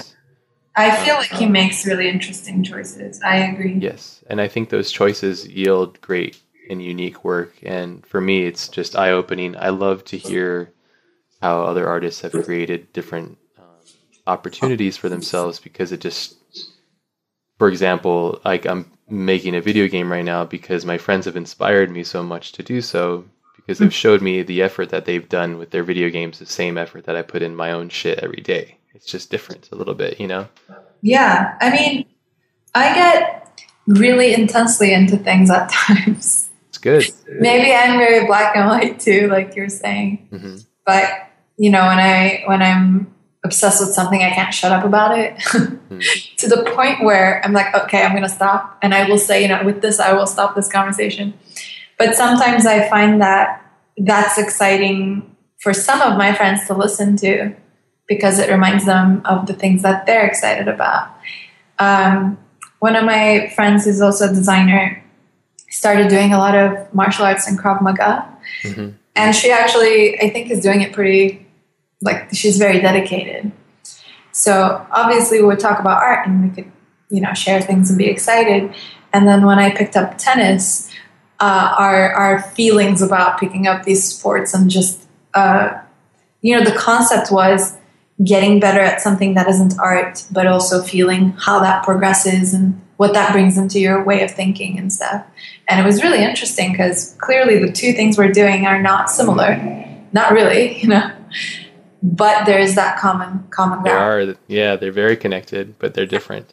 Different because and, it's you, right? Yeah, and you you feed uh, off of each other's energy in that in that sense. Yes. Yeah, like I don't need her to be into tennis. Like it still works. Yes. That's a beautiful way of looking at it. I I train jujitsu, and I think jujitsu um, has given me in my life so much dynamics and unique characteristics. Uh, Taught me a lot about myself personally. Well, there's also a particular aspect of martial arts that goes into that, right? I mean, it wasn't only meant to be a fighting thing. For most of them, it was far more than that. Sure. Um, one of my studio mates, uh, he's an animator director, so we talk about that a lot. And also, he has trained uh, this very particular kind of karate for a long time. he's starting his own dojo, which is crazy. Oh, that's cool yeah, like they asked him, I think, to start his own dojo, and uh, they seem to be very to be very protective of this kind of karate. So I think it's a pretty big deal. But uh, he always, always, always talks about how much uh, it's this this practice has taught him about life, and it sounds like an '80s movie, but it's true, right? it's very true. So much discipline and just compassion, control, and what made '80s mo- movies so good. yeah, I mean, it's really that stuff that makes them good, not what we thought was cool about them. no, yeah, that's really cool. I think that's that's great. What was your last obsession? Uh, it's still tennis. It's still going on. I, f- I find that a lot of really high level jujitsu guys are into tennis.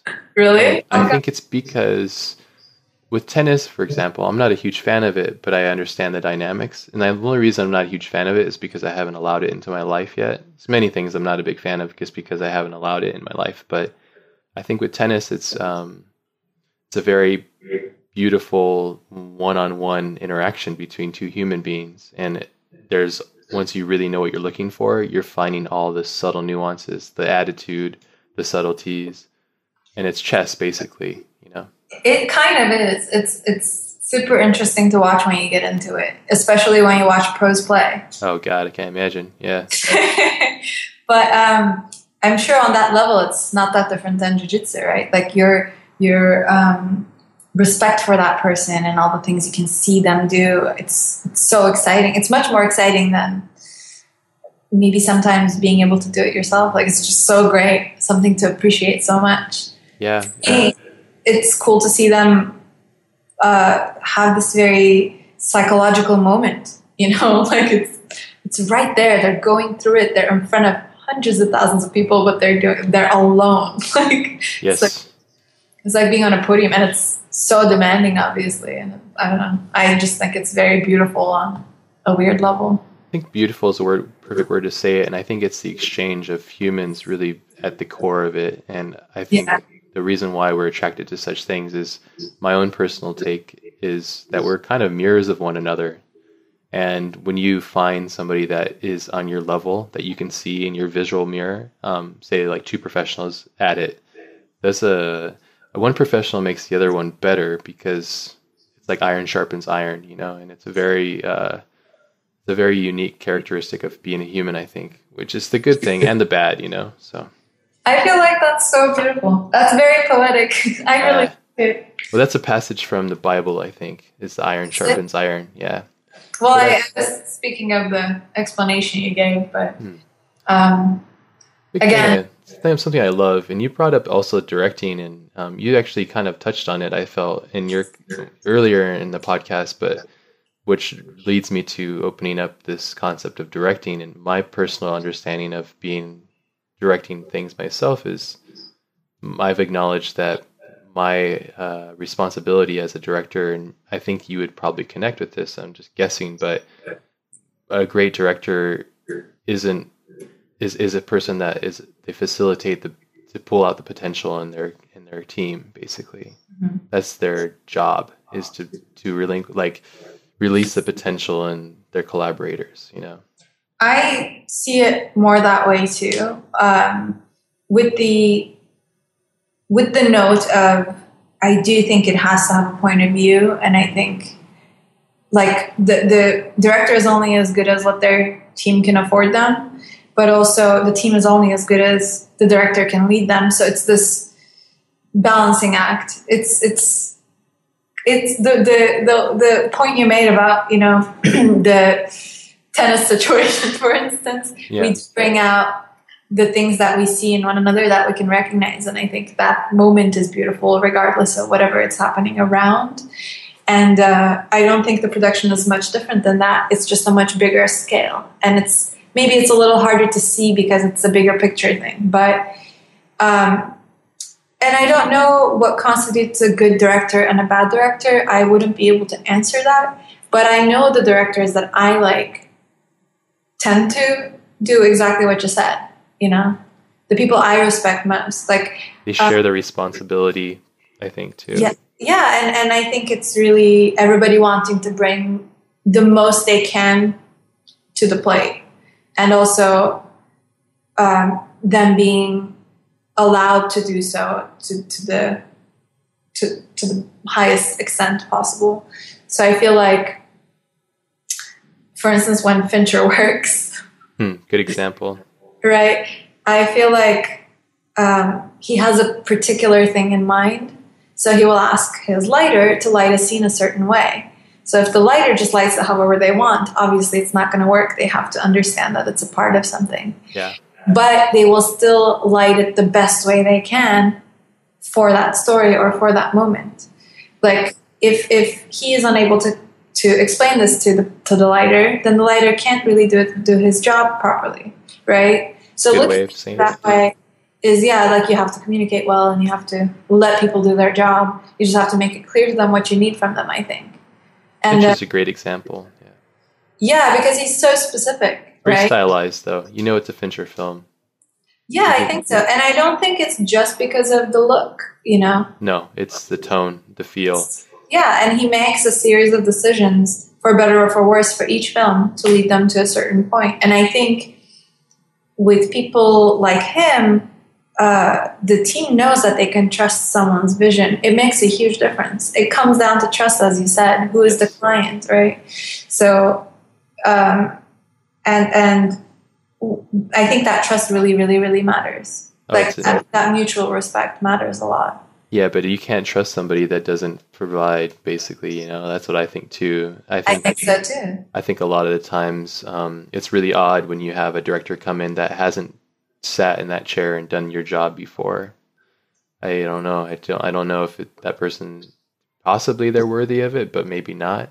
I don't know. Um, from the other end of that, um, because there are people who direct my work for commercials, obviously. Yep. Who who have not exactly been painters or who have not designed for this sort of thing. So they they kind of understand design, but they haven't done the job. I actually find it not a big problem if they can't physically perform the task. I find it a problem when they feel like they have to say something, but they, they are giving an uninformed op- opinion, which happens sometimes. Yeah. Because they're afraid to say, hey, um, what's the difference? Or that's what I mean. That's what I mean by that. Uh, yeah, or like, why is this decision made? Or not even asking that, but maybe going, this is what I needed to do, get it to do that. Yeah because then I can problem solve from there. I, I'm That's like, trust, though, right? Help me help you. Like, just yeah. tell me what you would like, and and yeah. So the so the like this feels too blue or whatever. Is like comment I can't really extract much from because it's well, yeah, but you know. Sure, but then a person that's actually done that before can say, "Well, how about we take a gradient from like a fuchsia or something and pull it from the left or something, you know?" And yeah, you know, maybe that's articulation. So I think it's articulation too, but it's also being able to show something to someone. Uh, some people, I think, yeah, that's true. The way you see, right? So I think that's what makes Fincher so great. That's why I wanted to use him as an example, is because he mm-hmm. comes from visual effects background. He knows how this stuff works. He's done, or even Ridley Scott, for example, who made like 2,700 commercials before Alien, you know, and he yeah. made a film before that. I think that those miles the sad thing about that. But at the same time, I mean, this we're trying to touch and articulate something that really can't be articulated. We're just trying to touch it, I think, which is interesting because there's no rule book to this, right? You can you can be anybody and do anything you want, but it seems to, be, to me that the people that yield the best results are um, seem to have a Mm-hmm. either they've never done it before, but they understand the articulations of maybe they don't know how to paint, but they understand it in a way where they can translate it to computers, basically, for example, you know? I think that's true. I think also it's somebody who knows what they want to achieve, like the effect they want to achieve, the yeah. point they're trying to make, because there are a million ways to say something, right? There are a million more. ways to communicate the same thing. And some of it is effectivity, and the other side of it is style. So you could I could say the same sentence in different styles and he would get it. On that note, I think it's really more about knowing, if them knowing the tone, them knowing the message, then kind of how you render it doesn't matter. Like, kind of, you know, like the, the division of what's, what's rolling, the, the weight of the drawing changes, the weight of what you're presenting changes. If, if you have this really strong concept it's easier. Or if you have this really strong idea or story like um, because nothing else explains how things with terrible design can be so successful right yeah it's really what it's the fuck this pet peeve because we're like uh, like you can't make it so shitty and then people like clients come to you with like the worst reference and like yeah but this works and you kind of cry to yourself because it does work, but it's not a good piece of anything. You're like, how did this become successful? And I feel like it's that relatability thing and it's that story thing and it's that, I don't know, it's very situational based too. So totally. Like maybe something locked out, but I mean, bad design with good story survives. Good design with bad story or, bad directing often doesn't survive and i don't think that's by coincidence you know? That's true. That's a great way of that's a great analysis because i think i agree 100% you know? It's it's challenging. I think uh, we as creative people respond emotionally yeah. to different things obviously and not the other weird thing is to acknowledge that the rest of the world isn't necessarily like us at all? I think that's the thing we keep thinking, you know, if we made it good enough, we make yes. it look good enough. It's like, it's so obvious to everyone. But we've also all downloaded that one app that looked great but did nothing and was so annoying and so not functional. So the, the whole design over function thing doesn't work either. And it's actually a big pet peeve of mine. Do you think that it's best when it meets right in the middle? I think the design is good functionality done very efficiently dropping some Dieter Rams, are you? I'm sorry. You know who Dieter Rams is? Uh, I'm not sure. Sorry. He's a um, a really famous uh, designer. I'll send you his work. He had okay. this. He had like this. I think it's seven rules of design, like a mantra. Okay. really, really beautiful, pretty prolific thoughts about design. And his one of his things is like design is function, like design is purpose. Like he, he was a very much um, like John Ives, for example, is heavily influenced from Dieter Rams. The John Ives is the designer for Apple and stuff. So. Yeah, yeah. He's also heavily inspired by stealing a lot of Braun designs. Let's not go into that. Sure, and and that's actually a good concept to talk about too. To segue, and we're not going to not miss finances, but stealing the art of oh, man, stealing. I, I successfully avoided that subject. No, I think I think um, I I really uh, think that it would be really if you're up for it. We don't have to. If you feel uncomfortable, I don't. We can pass Maybe it. But share the responsibility. Maybe you can weigh oh, in on it. Absolutely. Well. Okay. I'm, I'm a freelancer. I support my family, and I live in San Diego. I'm successful enough to sustain a living. I've managed to make it happen. So I'm. I would love to share tips and tricks in the business of things because that's another reason why my personal um, venture, and Andrew and I, we both feel passionate about sharing these things because it's important. You know, uh, I think so. It's just mean, powerful, you know, to, give this stuff back. So. And purely on the wages thing too, I try to talk to whenever I'm asked for advice. I try to encourage people to not lower their rates. I try to uh, encourage them to never do free work and yeah. I don't know. There's a with finances, it's a tough thing because that's often how we compare ourselves to other people. Yeah, or value. Or success, or value ourselves, exactly. And I think it's really tricky. It's really, really, really tricky there. And for artists too, you know, how much we can charge and what we make and stuff, and how good we are at art and how good we are as a person because of it. It's so married to one another. Mm. Or the art of selling. The art of selling it's a completely different thing and a lot of art schools including mine i don't think focus so much on negotiating and they don't focus so much on Fortunate. yeah like uh, i don't like talking about money with employers or anyone really but the thing i dislike the most is feeling like i'm being ripped off. Yeah. And i'm sure that's a mutual feeling where if you charge somebody a lot of money and you're not doing great work i always feel the weight of it on my shoulders stress. I'm like oh, I'm not like, yes, but I'm charging whatever I'm charging, little or not, right? Like I have to live up to the uh, expectation of whatever this is. It's because so, you're a conscious human being that has a threshold of responsibility. That's just, that's, everybody should feel that. If you don't, then you're just a shithead, my personal opinion. I mean, I don't think anyone knowingly ignores it, right? Sure. I, I don't think most people I know aren't like, hey, look at how much I charged them, did nothing. like they're not, unless that happens by nature and both parties know, a lot of people aren't so braggy about that kind of thing. Well, that's the really interesting thing about art. You have the Andy Warhols of the world who managed to somehow trick a lot of people, I imagine. I'm not trying to disgrade that downgrade what he's done. I just feel it's really interesting for me as a there's no better person at selling art, I feel, in the history of art. I mean, that's probably not true, but in terms of what he turned into high art, you couldn't argue that there wasn't a smarter dude about. Yes, very smart. And, and apparently, and I know I haven't seen this firsthand, so I'm not sure, but supposedly when he died and they went into his estate, it was filled with classical art. Is this mm. true? Do you know? I think I've heard that same thing. Yeah. That he basically took the money from the Campbell soup paintings and put it into purchasing a smart guy. Incredible work. So yeah, really I mean, smart guy. Very smart.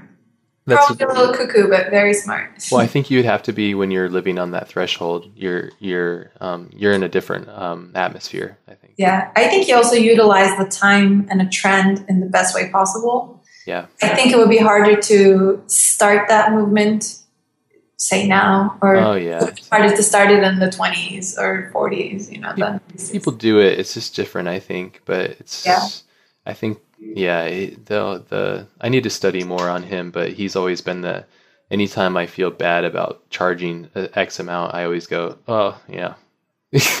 yeah. There's you know I've seen different experiences, you know, or even a, a quick example. Um, and my friend Anthony Jones has a really great live stream about all this, which I will try to share as well. It's just really amazing how he breaks things down. But he was saying, um, for example, back when um, say Michelangelo or Da Vinci was creating, um, they would make enough to be able to supply for their living um, off of a one piece, maybe you know, um, because it was so unique and so rare, and um, you can't do that now because you know the system is different. But we can't charge McDonald's rate, you know, like that's not right either. So it's a matter of finding out how much money you owe, what you want to be, where you want to go financially, all that kind of stuff. And it, for yeah, me, and also figuring out where you fit in, right? Yes, and but you personally like so. There's um my friend Jessica Hische too. She's really very brilliant person, and she's opened my eyes to a lot of things as well about like how to carry yourself as a business person as well as a creative and an artist as well. Mm-hmm. Um, and she talks. She, we had a great talk about like you know. Um, self value and uh, being able to um, diversify things. Basically, she's she had a really great point. She had told me. Sorry, I'm rambling on here, but this is uh, no, I. I appreciate it. Go. I'm building this book, and uh, she said, "You know, Ash, like you can build this book. You should. You must do it because you're obviously passionate about it, and so you." spend a year or two years or whatever building all this art and you make it and you you sell it. It's the best thing you've ever made, and you go out to the world and you say, "Here's my book," and the maximum you can probably get for that book is forty dollars max. She said, if you just take one of that one of those pages and make something really great, and you make a poster, you can charge fifty dollars for the poster for just one poster. You know? Mm-hmm. So, in in different values to these things, right? But what she was what she had opened up my eyes to is the possibilities of different avenues based off of your effort and time you mm-hmm. know and for me it was just an eye-opening event because i was like that's true um, at the same time it's important for me to follow whatever i feel i need to do and but um i just found that to be fascinating because what you do with the time that you have and how you use it um, that defines you really you know for, for me personally. So it was just i believe in that too. I mean that's why the whole dream something up and stick with it and it will work for you concept. I can't deny its truth. Yeah. i can't deny its effectiveness. I mean you know i came from a completely different place in the world turkey you said Doesn't, i'm sorry you said turkey that's where you come yeah. from yeah i was born and raised there until end of uh, high school. I came here for college, particularly for this kind of thing. Mm-hmm. Uh, and you know, like if and I, I like I was this, I was a, at the crux of being just ignorant enough about how things are done that I didn't question it too much, and I had the luck of my parents believing in me and so forth. Just like awesome. came together, but yeah, also also not saying oh, I can't do it. Like I just didn't say it. Clearly, the possibilities of like the, the odds of me being able to achieve this was really small, but it worked out. And I feel like if I had said the odds are bad, I'm not going to do it, it would not happen. It is how you spend your time. I think it is where you invest. And where do you invest? I mean, this is where it kind of maybe crosses over a bit with the financial talk, but what are you investing your time into? What are you investing your energy into? I'm not super great at, at investing money. I still am trying to figure out how that works. Hmm. But I I know how to invest my time and I know how to invest my efforts. Right? Like I know certain things will yield better than others. Could you define that by, by like case studies or examples?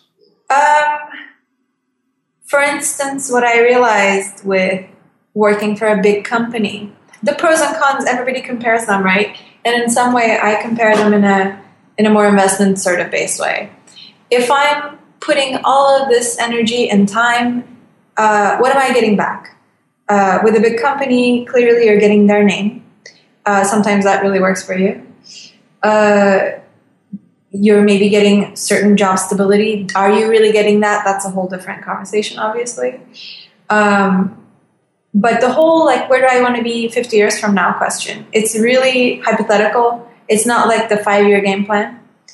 Uh, and i didn't like the idea of looking back and feeling like my work has been credited to other people for 50 years. That's a really long time to put into your career where yeah you do get to say you worked on so and so projects but you can't really put anything out there that stands and speaks for you right? Yeah. It's really tough to do that. And and it's a little better now because I think people show their work from these productions and like we we must talk about sorry, I don't mean to interrupt, but we have to talk about um, clients not allowing you to show work and how you deal with that. Oh my god, I can't. I can't even deal with it. Oh, me neither. I I can't stand it, but we need to have this conversation because I know that you share the same thing. So oh, it's so tough. I mean, I haven't been able to update much because so much of what I do is tied up in things, and it sucks. gets worse when you get into longer term projects because things get shelved forever or things things are in production for forever. You know, it's really tough. It's and important for you to share, right? Uh, to some extent, I think lately most of what I've been showing, and this is because I post daily, has been my side personal work. I mean, I haven't been showing a lot of professional work lately at all in the last few years. Um, and a lot of it is because I worked on developing shows with workplaces and people. And, you know, like even when something does come out, I don't know exactly what I can show when it's tied up to Viacom or, right? So it's, it's a bit complicated. But, um, how do you live off that? Because that's really challenging, right? It's like you do this job and I, as a freelancer, I have to explain it. To, I have to explain it to clients, and I find it to be very rude and just and, and, and, very. Uh, I have to turn down lots of jobs, unfortunately, um, and it's kind of a detriment to me financially sometimes, and also a lot of these jobs are big projects, you know. But they're like, no, we just can't let you share the work after. I'm like, well, then you have to pay me the damage of that, know. So it's like it's like three times my rate because you're basically telling me that you're going to tie me up for three months and then I can't show the work. So that's three months of damage that I like. I'm going to be irrelevant by then. People aren't yeah. going to see me as the, all this work because it's damaging, you know? I think it's different in different industries. Um, uh, you know, I, I'm a big fan of complying to oh we can't show the work until it's released type of thing? That's of course that's that's really fair. That's of course that makes sense yeah. Yeah and and i mean i think the whole definition of work for hire versus being a contractor like uh, and those two things can overlap is a bit different. Um, my editorial illustrator friends usually have a better contract. You can yeah. time negotiate that. And I also sometimes understand that the you can't show anything comes from the client. But I think certain studios have this rule now too, more so than before. Like they don't want to maybe show, show their resources. I don't know exactly what it is.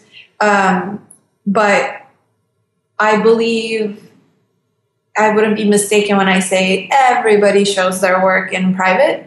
Yeah, of course that's okay. Like, so if something is super important or a, su- a particular request is made for a job that where I need to show that I can do one thing, I do gather those things and show them and either ask them if, if it's someone I trust, I, I send them a file. If not, I try to find a more disposable way so they don't have the files. Yeah. Um, and you know now with all these companies companies extending into each other's territories it's really hard to define what the direct competitor clause is. Yeah. With the bigger with the bigger companies there's always like when i worked for nickelodeon there was the clause of you can't work for a direct competitor at the same time. Yeah i've had those before too. Okay like what does that really mean in this case uh, and then they never really defined it, so I didn't really have to sign. I don't know. Sometimes sometimes they'll be like for a certain amount of time too. Therefore, after um, they're like, you can't work for this company or you can't work for any competitors for X amount of years past. I've really? had that happen too, and I'm like, well, the great thing is my wife is much smarter than I am, especially in regards to this stuff. So she helps me with the business side of things, and so that's so great. It's really great. Um, we're can't she, help? Yeah, she she actually wrote up so everybody could thank my wife. There's on my website. There's um, I have two forms that I give out for free. Um, in the information section, let me I forgot the name of them already because I haven't used them for a long time. They're uh, but my wife actually drafted those up. She it's called the um, uh, sample contract agreement and sample proposal template. So it's basically. Um, I've seen these before. Actually, I didn't know it was your wife who wrote them. That's, that's awesome. Cool. That's pretty cool. My wife's awesome, and she really is a huge um, component of how effective I am in this world. Basically, I think that's really great too. Teamwork. Teamwork, man. It's all. So it's this, all about. That's all it takes comes back to teamwork. I like that there are these themes to this conversation that it's coming about really naturally. Yes, teamwork has been one of them. Teamwork has been and and and uh, passion is obviously one of them, and um, um, I like it. Yeah, it's. This, I think that there's um, there's something really unique there that happens with these exchanges, and I've noticed a, a significant trend recently where where clients are just kind of downright denying the the opportunity for you to share the work, and it's just for me the trend has to stop because it's really um, counterproductive. I for so for a, quick example, I'm not a big Iron Man fan. I didn't care to see the movie. The only reason I did see the movie is because I saw what Prologue had done for them, the mm-hmm. holograms and all that stuff. I just felt it was fantastic. It's really beautiful work. So I went and saw that movie based off of that. Yeah. So uh-huh. had they not shared it, they wouldn't have got my money. I wouldn't have gone and seen the film. That's just a small example. It's not very significant, but yeah. what I'm saying is that by sharing this work, by people sharing, like, hey, look what I did, like, oh, I didn't, I wasn't gonna go see that, but since you worked on it, I'll go check that out. You know, like, I don't I know that too, and I think uh, regarding film and stuff, they get it a little bit more because I think marketing is heavier. Yeah, so, like Disney artists, Disney visual development artists posting their work clearly gets a lot of people excited about the film and then they go see it. So I feel like, you know, Disney isn't just kind of unknowingly letting them do this. They're they're very much about their copyright. So I'm pretty sure that's like yes, you can share this at this time, you can share this at that time. I, I assume there is a level of like, that's okay, that's not okay. You know, you can put this at this time. I, I'm assuming that's also welcome. Uh, with commercials, I can't quite say where that stands. And, um, you know, for me, it hasn't ever become that big, of an issue because I find that I have very particular uh, ideas that I apply to work. And when I work for a client, um, and when I take direction from a creative director, I know that I'm there to execute their vision. So a lot of times the stuff that I do in commercials don't represent my point of view towards the product or the subject, you know? Sure. So I actually Damaging. don't want people to think that, you know, this attractive woman selling this drink or whatever is fine by me. like Sure. I don't really care for that kind of advertisement. What? So that's why, hey. that doesn't work for you. oh, well, you know, I'm, I'm, I'm somebody with a lot of opinions, and I can totally accept that. So I'm sure you want some sexy dude handing some drinks off. You know, at least there is some humor in that because of course, I think that'd be cooler too. we're kind of mocking that situation, but um, you know, that is not to say men aren't objectified. Sure, sure, and that's yeah. Not to extent at times, perhaps. Sure, that's the thing.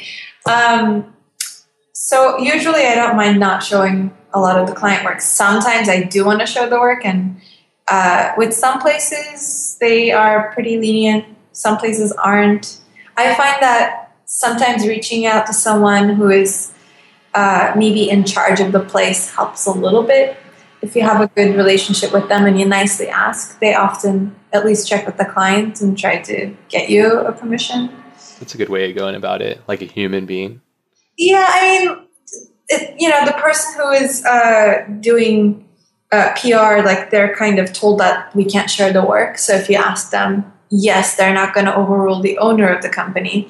But if you say, Hello, owner of the company, remember me? It was really nice working with you, and I would really love to share this because XYZ, you know.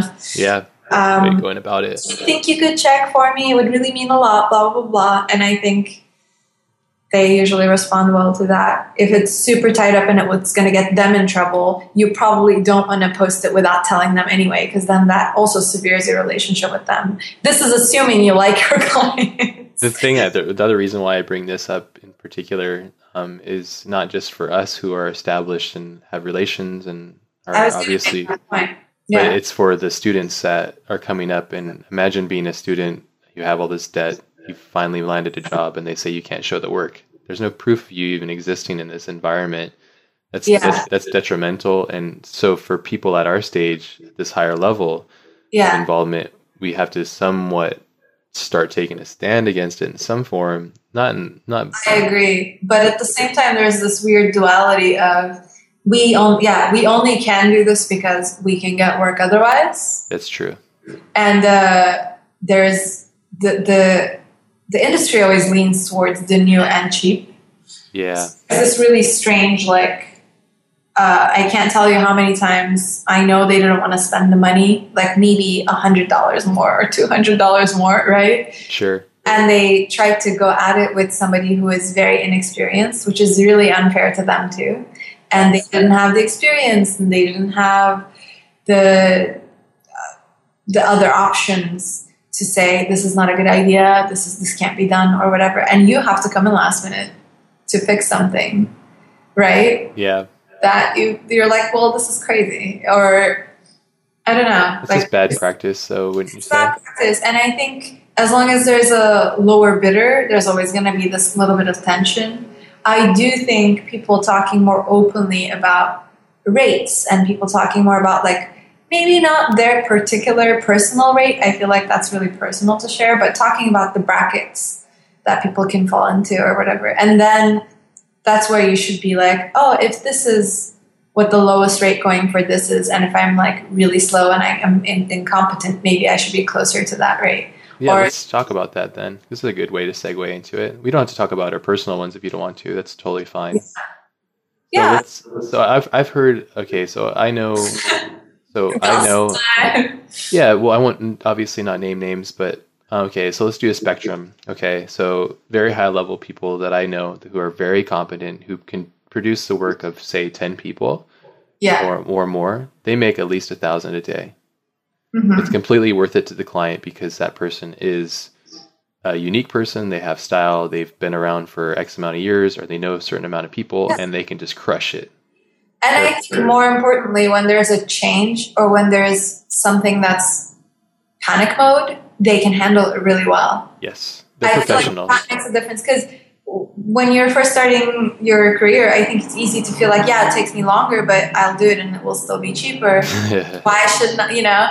And then it's no because the client and the producer might be unreasonable and obviously there will be a change that's due in two hours and that person can make it seem like you worked on it for a week so yes. that's why that person gets paid that much yes time I, the time the time duration but the highest amount that i've heard is i think it was like 12 to 1500 a day um, in this industry which is like the commercial and film industry Yes. Um, in the tech industry, it's completely different. I've heard up to like three grand, and then also in video games, I've heard of uh, one artist who would make um, like 10 grand on one painting like a digital painting. has to be a very particular person and a particular it's, it's a, yeah it's like a 0.1% you know like it's yeah. the highest of the high. And i honestly think that used to be more of a thing yes when does. there were a few digital artists and they were inventing this stuff. Yes. And then their stuff got copied so much that now i know that some of those people can't charge those rates anymore Craig Mullins is who I'm talking about. I know. Everybody is aware of this, and I and I admire that person, and I think it's wonderful, and I think that he's worth it. Um, yes. From my perspective, the person that didn't have to pay for it. well, but, that's true, but also from the point of the perspective of the person who had to pay for it, I'm sure at the time, yes. their ten thousand dollars into one painting was probably getting them crazy investment, and it was getting them crazy. Like yes. nobody had seen anything like what Craig Mullins could do, right? I mean, there were some really great matte painters in the history of film, there are people who made Spartacus backgrounds, you know, like just really incredible stuff. Indiana Jones, all that great. Jones, yeah, there was Star really Wars. But in terms of him being able to just like whip this stuff out, oh yeah, and uh, like he was doing digital paintings like classical paintings, were also like matte paintings, and yes. were also concept art, and like other people weren't operating on this level or weren't even close to it. So, and the world about five years.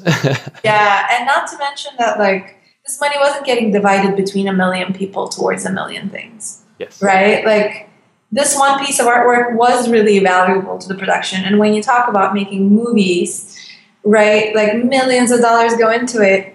Even if this dude gets 10 paintings to do, A, he can do it, he's really good at it, he will deliver it, and it will sell to the client. But also, what does that yield back to the person who's commissioning him? if it's if it's yielding back a hundred million dollars, yeah, it's probably worth the money he's charging. Yep. Now you can do it for cheaper because there's people who can paint like him who study the style, which I think is a shame. Do you think?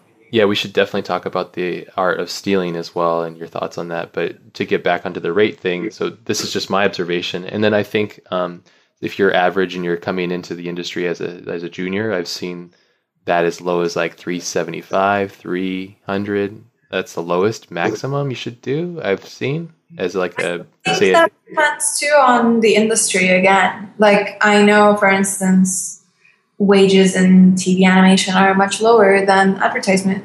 Yeah. You know there's really i mean with some of them i have limited experience too so i couldn't really speak but um, also what is your length of booking Yes, that's another factor. Two days, or are you being booked for four years? And if you're getting booked, if you're getting a four-year contract, which I don't know if anybody does out of school, to get like a one-year contract that you renew. Yeah. It is expected that yeah, you will take a lower rate, you will get benefits, but it's also they're committing to you, so there's safety. Like, you safe in quotation marks. I'm making quote and quote here, but air quotes, yeah. Air quotes. There we go. Oh, my fobbiness kicks in at the worst time. no, it's it's good. I think that um, we're making good headway with this. Anybody that's listening, if you're a student that's coming out of this, I hope this information is somewhat giving you a perspective. And there's internship rates, right? And yes. then free internships. I don't know how you feel about those. Um, you know, I think that if you're a student and um, so I didn't have the choice to do that as a. So I'll just give you a quick example. The in this would be from my experience why I would have a, my own stand on this is that I I moved out at a very young age, and so I was working, and so my education actually came from Prologue. I got my master's degree at Prologue. That's what I think of it as, and I always wanted to go to art center, but I just couldn't afford it. And I actually, when I went to work at Prologue, I was a junior designer, which is like the basis level there but mm-hmm. I was working amongst all art center graduates, so I thought it was really ironic, you know. So, yeah, but they I, I wanted to be there, and you wanted to be over at art center. Exactly, how funny that is, but how the passion ends up taking us to the right same place, basically. Yeah. But, um, uh, I forgot what I was going to say, but as far as like internships, I think that if you're in school and you have three months off to go exchange energy at a, at a studio, um, and they're not willing to pay you, I think that at that stage in your life, it's okay to do that personally because school's not paying you. You're paying school. And I think that you'll get more experience from working at a place than you yeah. ever will anywhere. yeah, I mean, if you can afford it too, because yes. not everybody can afford to not get paid and go somewhere to work every day too, right? Yeah. I, I think it's situational, right? But I think in that situation, and I've seen it even um, in Ed Catmull's Creativity Incorporated, he brings that up how he wanted to have interns, but I think they were actually paid interns. Yeah, Pixar. I think I think, I think um, most Pixar internships were paid. I think, yeah, yeah. even from the beginning. But that's also where that idea comes in of who are you working for and can they afford it, right? Yeah. Like, um, yes, Pixar can afford having interns get paid minimum wage if they want to. Like, that's okay. Sure. They didn't start their internship program until they have already made a bunch of films, I think. So a smart move too. Um, I mean, I'm sure they had PAs and stuff, but uh, I don't know if like they had. They I I know that they didn't have art internships until a little bit later. I think. Yeah, Uh, and, and they were always paid, which is cool on their part. But, um, you know, I think if you're for, for students, if we're talking for students here, I think if you're going into a little boutique shop and they can't really afford to pay you very much, like that's quite understandable as they're probably trying to make their ends meet. Sure. Tough. It's, it's weirder to go into a huge corporation if you're not getting paid that. To me, that's weirder. I feel like if a company's making millions of dollars, you should get minimum wage probably. Yeah, or health. I don't think they should let you in there without health insurance. You know. Yeah. You know what I mean? Because like internships, I don't know if they're always long enough for the companies to get involved on that level. Yeah. If it's Starbucks and stuff, yeah, of course. But um, design studios, I don't know if they give. I've I've never heard of health health insurance really being offered to. How do you deal with the insurance thing? Because I have to do it myself. It's like It's, uh, it's a bitch. It's like 300 bucks a month. It doesn't do anything. It doesn't do anything. so I mean, stupid. My wife makes me do it. I would never do it if she didn't care for it. well, I think it's because you have kids too. I think she's probably making a really good choice. And I train jujitsu, so I do know uh, martial arts. and I'm I like really lazy about this stuff. I'm not the person to take into um, any kind of high regard in this. But do you have insurance? Uh, I do at times. my I, back. I call my insurance. Well, um, it kind of turned into this thing of like you always want to be covered for the really bad stuff that would you know bankrupt your family, right? Like yeah. that's really the thing. I think um, unless you're willing to pay a, a really large sum, you're not going to get all your doctor's visits covered. So yeah, you will get preventative care with Obamacare. I think that's the point. So your regular doctor's visit without you having to really complain about much or without an emergency is covered. Uh, regular tests are covered. If I'm wrong, please correct me. I think it's not, but I don't know. Uh, your checkup is covered. Your yearly checkup is covered. Like I think you get the basics right. But if you want anything more than that covered, you have to pay extra every month for something you may not use. And um, we had this family insurance that kind of works for disasters internationally. This is where I really lucked out. My parents took care of this when we were younger, obviously. Where like if, if uh, of course you want to be prepared for like really bad hospital stays and stuff. And for me, those are covered. I can get them covered even if I'm in an accident here. So to me, the whole purpose of paying like three hundred dollars a month feels even less useful, right? because because the part that really annoys me is the part that annoys you, where I'm like, oh, like I'm paying three hundred dollars a month, and still, like, if I have a little bit of pain and I need a prescription, or if I need a blood test done and I need to go to a doctor for that, I have to still pay the doctor for well, something. Yeah, like, oh, it's, it's really, yeah, it's crazy, and uh, prime. You know, I heard recently because uh, I've been here for long enough that things changed back home. But um, I feel like recently some of the healthcare in Turkey is actually better than some of the healthcare here, which I'd believe that. Can't quite compare everything, but I heard um, someone we kind of know, uh, an older person had a heart attack and they had to call the uh, ambulance. Um, you know, it was obviously an emergency. They were taken to the hospital and taken care of, but it was this urgency situation. And then they left with like only paying a few hundred bucks or something. like, wow. Yeah, and they had to stay at the hospital. Obviously, it was like a very emergency. He, I don't know what was done to him, but I was just like, wow, like that would never happen here. No. I'm like, I came here because it's supposed to be so much better, yo. Like, um, who knows? I guess it's all in the you know the perspective. I think in America, from my understanding of I've just lived in, I'm born and raised here, obviously, but uh-huh. it's it really is a land of opportunity. You could do with yeah. it where the hell you want to here. I mean, this should also go, no. I should also know before I conclude that thought that a lot of things are, for my personal belief, better here. like, what are I, some of the things that you find to be um, unique to America that you've enjoyed? Oh, I think there's a lot of things. It super depends on where you are too. I've only lived in California, so that's I'm only in LA actually, so that's very limited. I, I'm sure whatever I would list would be very lacking, but I do find that people are very open to other people. Not everyone, obviously, but Yeah, you're talking about Southern California, that's for sure. yeah, I mean, there is definitely a very unique kind of laid backness to Southern California. Yeah, the, the, rest of the country isn't really as close to as uh, Southern yeah. California. and I'm not sure to what level I would be challenged with that if I went to like certain parts of the state that are maybe more conservative, obviously. Sure. Because I do look like I could be many things. I don't look like very identifiable by any race. So uh, people who might have racism in their mind a little bit might be challenged. uh, That's an understatement. That should be the quote yeah. of this podcast. or like, um, or like me not being religious. I know is sometimes confusing to some people who are more religious. Is that a personal choice for you, or hundred percent? I I was raised without religion, and I'm. Mm. I feel like I'm like this lucky little percentage. yeah, same same for me as well. I think yeah, that's why. This would be very unpopular with friends of mine who have like very strong faith, which I do not condone in any way. But I just know that personally, this is what's right for me, and just want to be like completely left alone with that. yeah, I think it's a very unique personal standpoint on a lot of things. You know, I don't know. I find it to be interesting. And I have very, a lot of friends who are very faithful to their God, and I and I find it to be great because it gives them strength to be a better person, and I admire that, and I love that.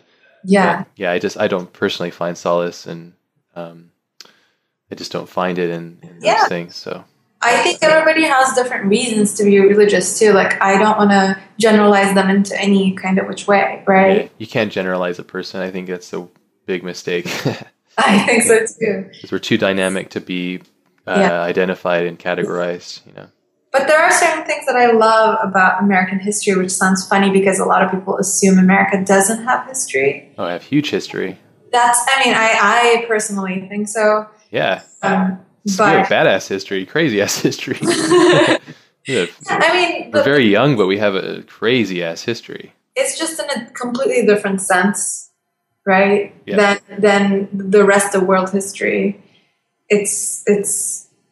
I think in terms of social movements, very few countries could even talk back. yeah. right?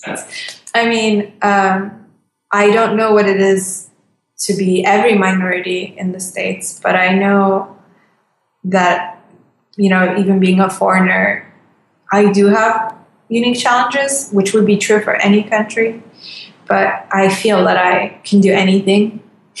That's awesome. What a beautiful thing that is right? The freedom. And it's so great. Yeah i mean and i mean even having freedom of speech the way that America sees it, despite it causing a lot of controversy, obviously, because I have to be okay with the dude being very sexist and the dude really messed up towards anyone, really.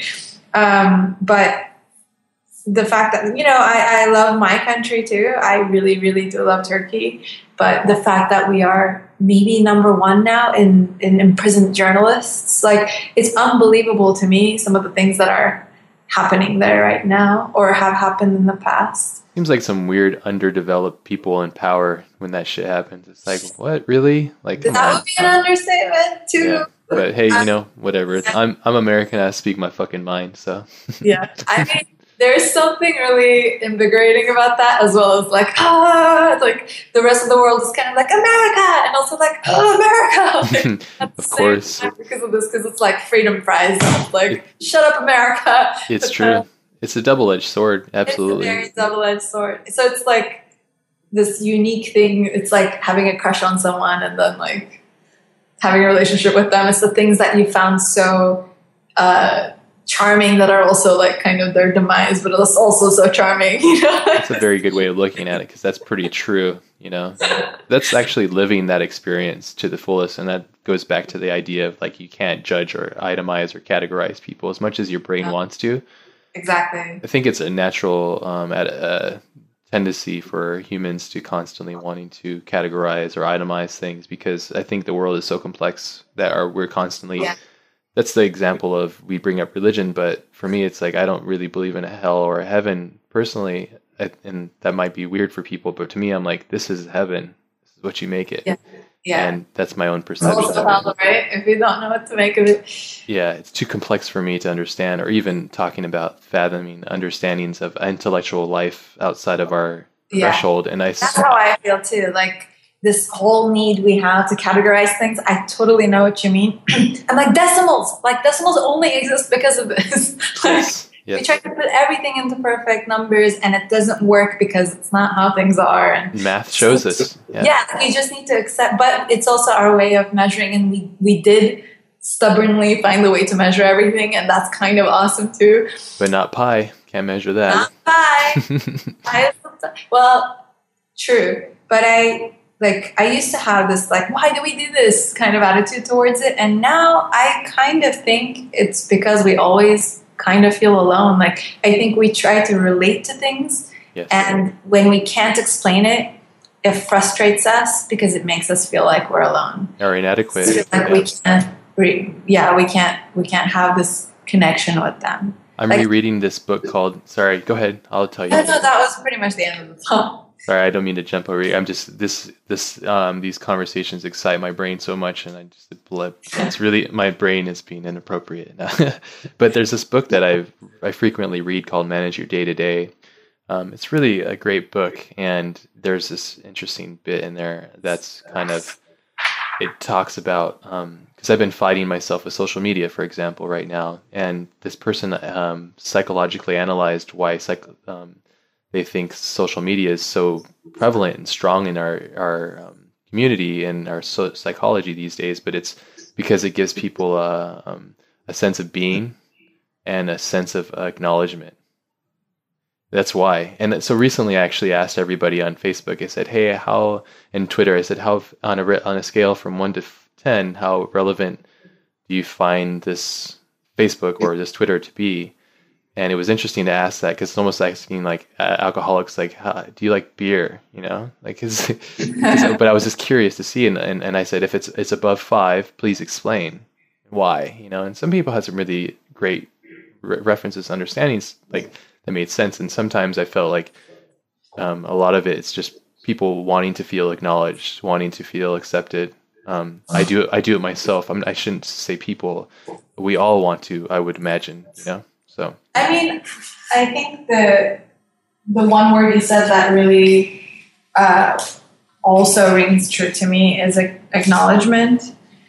I haven't until I went through some personal challenges.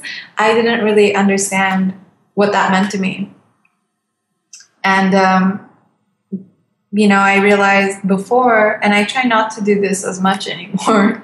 I don't know to what level I've been successful, but I feel like I always had this need to validate my own experience with somebody else's acknowledgement of it.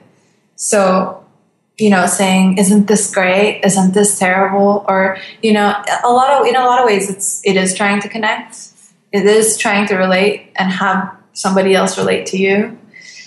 And I think that's why we tweet so much and that's why we post so much. Like in the end, I try to not see it as this kind of annoying thing that we all do without purpose. Like I try to think of it as this isn't the best way. Okay, this isn't the best way to communicate, but this is a person maybe driving alone and they're feeling really lonely and they this is their attempt to connect yeah, absolutely. This is their this is their like attempt to acknowledge to have somebody acknowledge their existence, have someone acknowledge their um, maybe relatability, like maybe their experience or their their value, right? Doesn't like, that say something about us psychologically at the state of our existence? Isn't that odd? Hasn't that always been the case? I mean, yeah, I imagine. Isn't that why there were um, what are they called uh, when young girls are introduced to society? Uh, oh, I don't know what that is. cotillions. What's like that? Uh, so, like girls who are uh, young ladies would be introduced to society in these like um, little balls, basically. What? Yeah, this was a. I mean, this was a thing I think white rich people did, and maybe still do.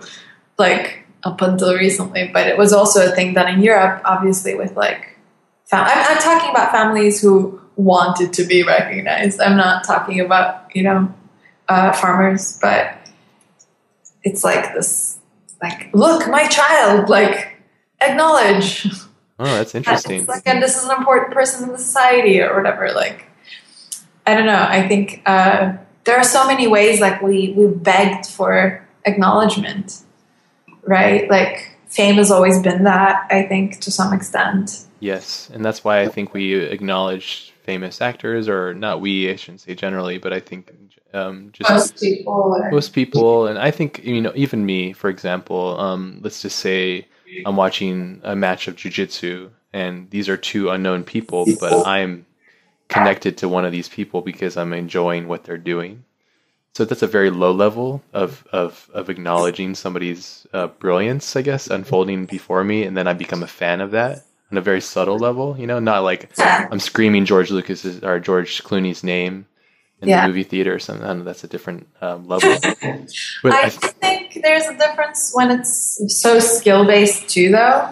Like there's people who make a point of branding themselves as their life and then selling that. And then there's people like I mean, you, you George Clooney. Um, I'm not the biggest fan, but if when you say Stefan Sagmeister was kind of like that. No, because no? I feel like that's his philosophy towards his work that he was packaging. That's true. Like it's still his skill in seeing art and and creating art and what art is. Like it is a bit more philosophical. I think it is a little bit more about his life, but he never put himself on as like, this is what I ate for breakfast. Like, this is my, what my lifestyle is. This is the brand of shoes I It's the opposite of the Gwyneth Paltrow type of like, I'm famous, so look at me type of thing. Sure. Or like probably 99% of the people that are using these things like Twitter and Instagram and Facebook, it seems. There's a large amount of people like that. Some people use it in a way to like keep in touch with their friends and stuff. Which I'm is, not going to assume it's all like popularity contests, but there are accounts that only exist to attract other people to look at their lives. And um, what, what do you think it should be used for? That's I think the sky is the limit. So this is definitely under the limit because the sky is the limit.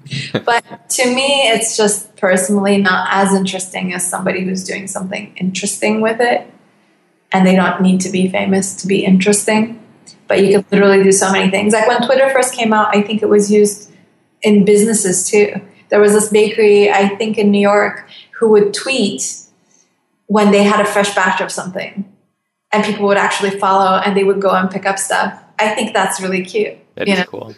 That's totally fine. And they, they are a bakery. That's what they do. They sell this. They're not pretending to not sell something. It's very straightforward transparent. And that's why you can get your fresh bread or whatever. I think that's creative. That's smart. You know, everybody don't follow them if you don't want bread. Perfect. I don't think that would bother anyone that their existence is there. Whatever. Um, the whole internet fandom and and fame thing is a whole different beast. yeah. I honestly, I honestly like understand why everybody has a different opinion about it. I just have a hard time finding myself staying interested in a lot of the things that um, are deemed internet famous or popular. Sure. It's very transparent, or like not transparent, but I feel like it's very um, brittle in a sense. Yeah, and it's, it's it's the part of me that wants to relate that gets bothered by some of it. Yes. Like it's not why is this person doing this and getting attention. It's more like what is this doing to their personal self-esteem? Like yeah. what is going and to me that's harder to watch. And it's not coming from a place of judgment. I mean it may sound like it but it really is more like i want better things for you. Like a lot of care i don't know but i don't know do you do a lot of introspective self-reflection and stuff like that? Are you into meditation or anything like that? Um, I like it. I don't do it often enough. Hmm. I do question and judge myself often. How often do you think? Because I do it quite a bit as well. Too often, like every day, hourly. uh, I honestly can't control it, so I don't know. yeah, same thing. What do you think that is?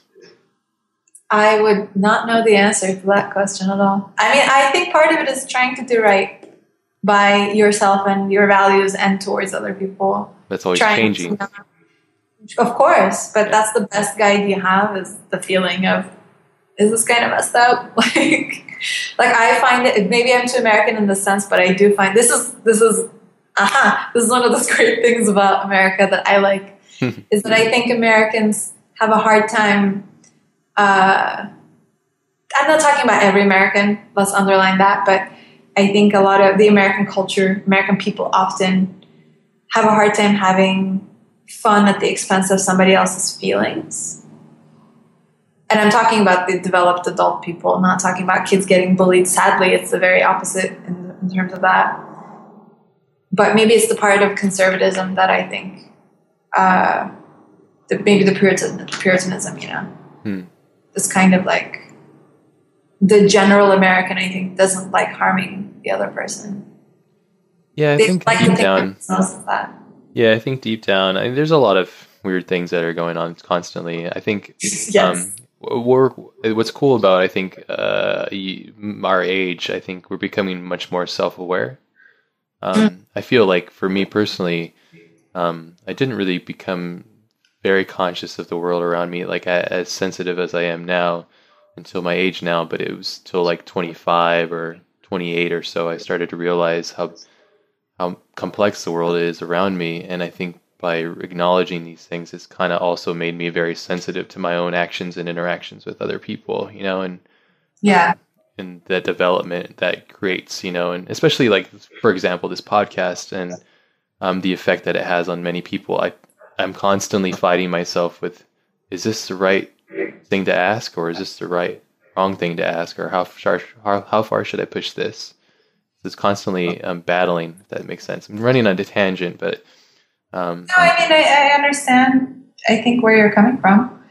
It makes sense to me personally. Um, the thing that I've come to sort of accept when I remember it is that you know the the concept of right and wrong are just as made up as the decimals. It's it's just you know us trying to make things categorized and relatable. I think because we can put stuff out there with the bestest of intentions and we can overthink it, and even that could lead into somebody taking something into some place we never imagined and in a negative way too. Like we can't really control that ripple after we set it off. So I think it's hard to really overthink it. Like you said, a lot of your, it's different than being critical, being self aware. And it does come with applying some of the things you've been applying to other people onto yourself. Yeah. And uh, I think I've always been very judgmental of myself, but it's only becoming more constructive now as I get a little older. That's good to hear, though, because now you can actually utilize it rather than it being a detriment. That's the idea, but of course, until I get older and I know better, I won't know if I've done enough of it or not. Sure. Yeah, it's, it's, sort of it's fucking nuts being a human being. I swear, it's the craziest shit. Dated. But also, we're so perfect in other ways. I mean, I hate to. I think this is gonna sound a little maybe creation. Vain of you. Yeah. of course. So but also like our brains are made in this particular way. So when we start feeling something constantly our brain numbs it out enough so we lose that sensation so we can focus on the next thing. Like there's so many things about our cognitive system that's like how does this all come together ever? Like it doesn't. how you know? It's yeah. so amazing. Like um i'm really into the brain aspect of seeing things and light and color and all the other stuff. Like I took this class in college and it was just great experience. What was the class called? Uh, Brain and its functions. and what did you go to school to? I, I meant oh, to ask. I went to Otis College of Art and Design. Oh, great. I hear great things about that school. Uh, like every school, it has really great and not so great qualities. I uh, I took some classes at Art Center too, and mm-hmm. and I could honestly, I would say the same thing about that school as well. Yeah. And from what I gather, similar thing goes for CalArts. Like I think that's just there's never going to be one art school that's like perfect in every way that other art schools can't touch. Like mm-hmm. I, I, my, my judgment from your personality too sounds like you're striving for the best too, and you're wanting to have the best experience, or you're kind yeah. of as, I, as critical as you are on yourself, you're also critical on the world around you as well. Imagine. Sadly, yes. I, am sure my life would be so much easier otherwise. But I wish I could be the same way. It's very complicated. I, I don't know, man. It's a it's a burden. you don't want this. We're, we're, not alone though. I know a lot of people, especially a lot of people who are listening, have very similar qualms with their yeah. daily existence. You know. Yeah. I mean, uh, I think the word experience is important there uh, I think making yourself have a good experience is reliant on a lot of things. Having yeah. good experiences, like again, a lot about you too. Um, so that's why I think being too critical can be a little bit of a double-edged sword as well. It can stop. It can prevent you from doing something. That's for sure. It, it could really prevent you from enjoying something, even though it's not perfect. I think that's that's hard to learn, but um, I don't know how. Your class. You were talking about your class. I'm sorry, oh, but no, it's okay. It's okay. Um, the brain. The brain. Uh, so this, my teacher was Rob Spruget. I hope I didn't completely butcher his name. That's kind of what it looks like. He's Dutch, so his name is impossible to read. I know he also teaches at Art Center actually, and he teaches. He has a painting degree. He's a fine art painter, does the lives, but also studied um, the brain. Like he also has a has a degree in science, which is really amazing. So he's cool yeah, he used to teach this class and he's really into it. So he would find out the most up to date information. That's awesome. And uh, just amazing how, how, how we perceive things. Obviously, none of it exists. Colors don't exist. Light doesn't really exist. Like, it's just like, it's just waves. It's all waves. So you fucked. Know? It's great. So we will never know if you are red as my red, obviously. But there's also. Isn't that bizarre? I love it. I, I, I, like that. It's like you have to accept. You have to accept. Nothing is objective.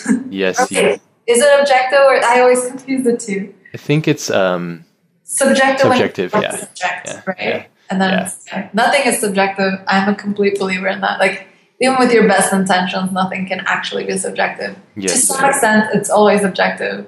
So like this like achieving for clarity and perfection or whatever. Nope you still have your point of view. Sorry, sorry to break this to you, but it's always going to be that way.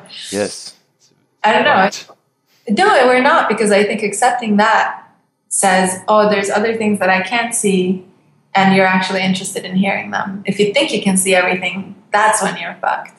no, no, yeah. What I meant is like it's it's fucked. The system, the, the idea of it is just it blows oh, my yeah. mind. Yeah, yeah, yeah. yeah, of course. the acknowledgement that nothing is real or every yeah. like you have to trust that when when we look at the same thing that's why we're talking about um, to go back to the earlier part of our conversation talking about explaining something to somebody that has no empathy for example um, yeah. is, is very challenging. Yes. Don't you know? Like you just but you can't throw your head against the wall. You just have to put your best foot forward and, and push on and hope that they see your color red you know? Yeah and i mean you may never know exactly what they see. Yeah. And you may never know what their experience is, and you kind of have to accept that, right? Well, absolutely, like, you'll never know. Yeah, you'll never know. So, might as well like accept that it's also about perception. Accept that there's a lot of the viewer in any kind of artwork. It's it's interesting. I mean, I think that's what makes artwork. Even timeless pieces are stuck in their own time, and the perception of them change you don't understand art history. I, I particularly didn't like it until I understood oh, like to the context of that time, this is what this meant. That's so cool, you know. Context is key when you talk about history. If you don't have context, you can't explain it, you know. Of course, but you know, people look at artwork, uh, and there's of course the idea that it's just this visual thing. You know, obviously, so much of it is thought, and so much of it is criticism and point of view, but. Uh, you know, because we're we have our, our way of seeing things, we accept that that's just how it's been always. When that's not true, it's very surface level. Just, I guess it depends. You know, it's like the beholder, obviously. You know. Yeah. It's, it's funny. A lot of what we're talking about goes in complete circle and counters itself, which is uh, obviously sign of artistic mind working. I also think conversations have very natural cycles. between people it just does that and I, I, I love that too actually well the ebbs and flows the cool thing about this too is we we're having really uh, awesome conversation. It's the first time we've ever met, and we're not in the same physical space. The idea that we're actually having a dynamic conversation about intellectual concepts is fasc- fascinating all on its own, you know? Yeah, I mean, try explaining that to people, medieval villagers who are like stuck in one tiny city isn't that crazy? I mean, that wasn't that long ago. 500 years ago is not that long ago. No, it's very close. That's what's really ironic. We, right? do you what do you think of the future where we're going? Where do you think we're going to be ending up? Do you think we're going to hit the singularity or what do you think? Uh equally so I have so no control over this that hmm. I am just going to see where it goes. Where do you want it to go? Um ideally I think if we can get rid of certain things, certain problems like racism, it would be so great. That's perspective, though, and empathy. You know, I think some perspective is forced upon people who aren't willing to accept it because we collectively agree that yeah, this is messed up. Uh, I, I think people struggle with not belonging. So singularity, I don't think is super great, and also neither is being forced into just trying to um, embrace everything that everybody else believes in because that's never going to work right? I mean that's what makes traveling interesting because it's not just the places you see but it's the mindset of places too right? Yes. Like um, food is a good example of that too you know? exactly yeah. exactly. Um, like so much of culture is married to one another. There's so much of reasoning for everything that I don't like separating all those things and then trying to make everybody go by the same rules. Um, you know, a lifestyle from the Mediterranean is so different, and I think like I'm I consider myself from the Mediterranean. Yeah, I think so. I'm, I'm I think I'm like an eighth Turkish, so I know where it is. Are you? yeah. You're one of us. yeah, this small little baby country. so great. Um, yeah. Yeah, I mean, depending, obviously, but um, like my foot, like one eighth. Your foot, your toe. my my toe's Turkish. yeah. Not the other finger, not the other toes, but the, the pinky toe. Yeah, the pinky um, toe. that's so funny. Well, welcome to the clan. Just yeah. I need to go. I would love to go. Someday. If you do, uh, I have all the tips. So yeah, I'll have to hit you up for sure. Yeah, I, yeah. I love Europe. It's so cool over there. So different. But I, you know, I was gonna say it's not. It's. I don't think it's confusing or surprising that like so many Americans love to go to Italy. You know, sure. They're all about Sorrento and like the little Italian towns and like this way of life and like maybe not having to be somewhere. And just this like, yeah, it's kind of very opposite to here. Yeah, if you're in a big city, we appreciate a contrast. I, that actually turns me onto this really funny story I've heard about. Um, Japanese women who eventually go to, I think, Paris, and they have. Um, oh my god! Yes. Have you heard about this? Yes, I. Yeah, I'll let I'll let you tell the. the no, no, tell me. It's great. Because I'm not sure if I'm going to butcher the story, but I couldn't. I was laughing. I couldn't. I couldn't stop. I I was like, "What the hell?" They were telling me that. Um, so my understanding of it is Japanese women who've never been to Paris and born and raised in Japan. They have this um, really unique viewpoint on what Paris is. Um, like it's this place that's like I guess it's like when a kid thinks of Disneyland and then finally goes, and when they go, they like have a break, like a mental breakdown, like a they freak out. Have you heard about that? Uh, I heard there's a name for this. Yeah, there's a name. Yeah, they get depressed and then it lasts for a long time. Yeah, yeah. but I don't think it's just women. I think it's just like a cultural thing. Oh, but I heard it was women I, specific. I did hear it coming from Japan. Um, I mean, I'm not by any means an expert. Yeah, I have to look it up. I do think with Japanese culture, there's so much emphasis on like what's really great and amazing is this like very frilly, like rococo idea of Europe. Yeah. So, like, they're made to look at that with really idealist, you know, um, ideas. Yeah. they're made to look at that and put it on a pedestal in a way that nothing could live up to it. And they particularly have a hard time in France, apparently, or so I hear, uh, because the French culture is very different than that. Obviously, there is um, the American view of the, of the French culture, which is like rude, I guess. um, I, I never really experienced France that way, so I, I don't think that's true, but other people have experienced it that way, I'm sure. So, you know, sure. doesn't doesn't erase their experience. All valid. Um, but supposedly that they have a really hard time because it's like they expect really like super kind and very like loyal behavior and then when they go it's like paris is not the cleanest city obviously oh yeah it's it's i mean i i also think it's the least french city in france but you know that's a whole different topic so but that concept itself is really interesting though yeah they can't quite handle it apparently which concept sorry expectations will get you in odd predicaments you know yeah I think what is that saying that don't assume because it makes an ass out of you and me? I, I love that saying. I say it all the time. it's yeah, true. Very true. And it spells assume, so it's perfect. Yeah. it conceptually works. It's a win win. It's, yeah, it's it's not design over function. It's, yeah. It's both. It works for, on both levels. I'm having such a great time talking with you. I, I have to get off soon. I want to talk. I want to make sure if you're ever up for it too um, you're always welcome to come on. It's been Thank you so much. No, I have a great time too. I was actually just gonna say, if Andrew's not asleep yet, is he editing? Andrew's like a podcast pervert. yeah, I just lurk around in the shadows. For the- a second, at first, I thought we are gonna have a three-person conversation. I was really excited, and then I wasn't sure if I should interrupt with that since you're recording.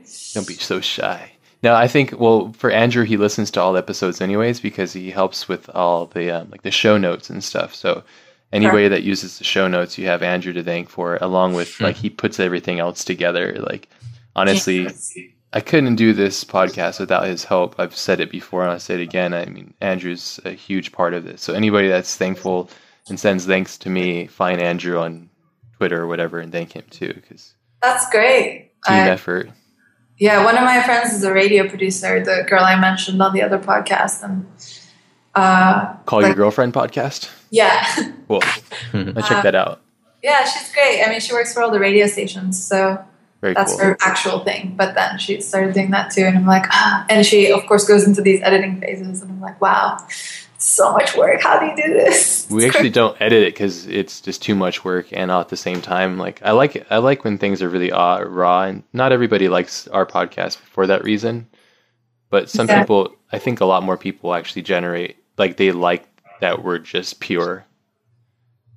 We're not I, trying to hide behind our own opinions. Like we have opinions, and fuck it, you know.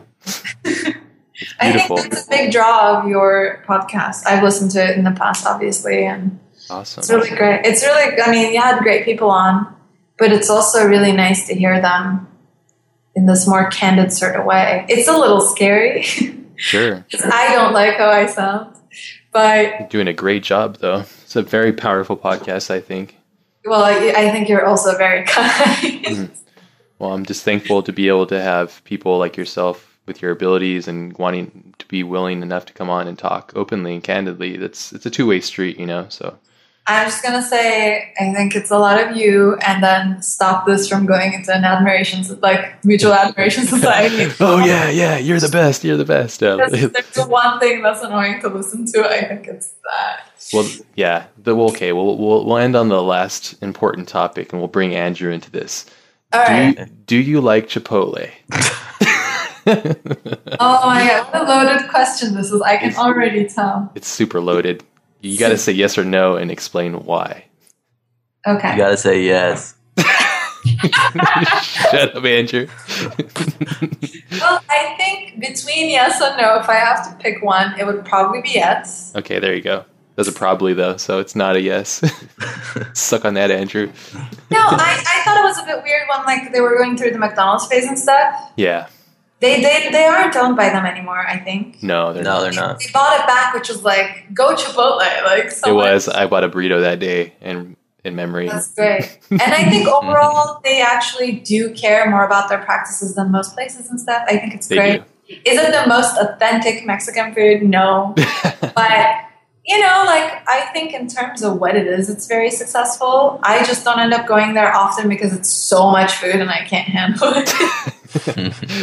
like the portions I can't handle, like that's three meals in one. Like I don't know. Yeah, it is. Uh, even for me, I'm like 186 foot two, and I'm still. Yeah. I can't always clear out a Chipotle bowl. and here's the thing that I don't blame Chipotle for, but is not a great experience. Is I remember in college, I would go and eat the whole thing. Oh. Just like be in a coma. Chipotle drunk. Two days. Just be like, uh. so, you well, know. The, the, reason why I bring it up is because Andrew is doing mm-hmm. a little something special, and I'll let him tell you what he's been doing because he's a retard. Putting me on the spot here. no, I, I explain to the world, Andrew, what you've All been up to. I gotta like publicize this, I guess. I'm uh so I'm similarly not religious at all, but I was raised religiously, and I realized on the first day of Lent that I was at Chipotle, and I I bought a like a burrito bowl. I go to Chipotle all the time, by the way. I should preface it with that. I think that was pretty much understood. yeah, and then and then on on the first day of Lent, I decided like, oh, I'm just gonna make an anti-fasting holiday out of Lent Oh my and god! Get, I'm gonna give what up not eating Chipotle for Chipotle. So yeah, so I've been eating one burrito bowl a day for the past 36 days. Oh my god! Yeah. That's my claim to fame right now. But no, tell us the ingredients because it's actually pretty good it's I feel like I'm on a commercial right now. Uh, We're getting paid by so Chipotle, by the way. Every single time. We should just do a fake ad for Chipotle in the beginning. Just oh, who gives a shit? Let's do it. Make the entire episode Chipotle. you, what if you had a Chipotle podcast? Oh, that. Oh well, god. Andrew's dream is to work on a Chipotle job. So. Hell yeah! I actually emailed the studio a couple weeks ago, saying they had like it was those people who made that really good Scarecrow ad from a oh. while back. You're like, let me do a Chipotle thing with you guys. Yeah, it's like, please, please, please. No, but uh, every time I go, I get the same thing. I get uh, a burrito bowl with white rice, chicken, guacamole, and lettuce. So it's like have to do guacamole because it's. Yeah. Come on, you it's know. Really good there. Who cares if it's extra? Of course, I want the guacamole. They're like, it's extra. And I'm like, yes, I know. Give me guacamoles. I know it's extra. Yeah, don't yeah. tell me it's extra. Just give it to me. That's so funny. Maybe maybe maybe they know you guys. Yeah, but, they definitely they do know me. They like one time I walked in and the guy was like, "Day 33." what were you for Halloween, Andrew? Oh my god! So much. Uh, were you a Chipotle burrito for Halloween? No, I was a Chipotle employee for Halloween. That's great. He has the hat and everything. Yeah, That's I still wear that hat. Right there. I think didn't you wear that hat when we were in Tokyo? Oh yeah, I, I, bring it everywhere. I wear it like almost every day. Just is it kind of like hipster cool in Tokyo because you're wearing a Chipotle hat? I don't know. I just wear like, it because I like. Yeah, American culture, like California lifestyle.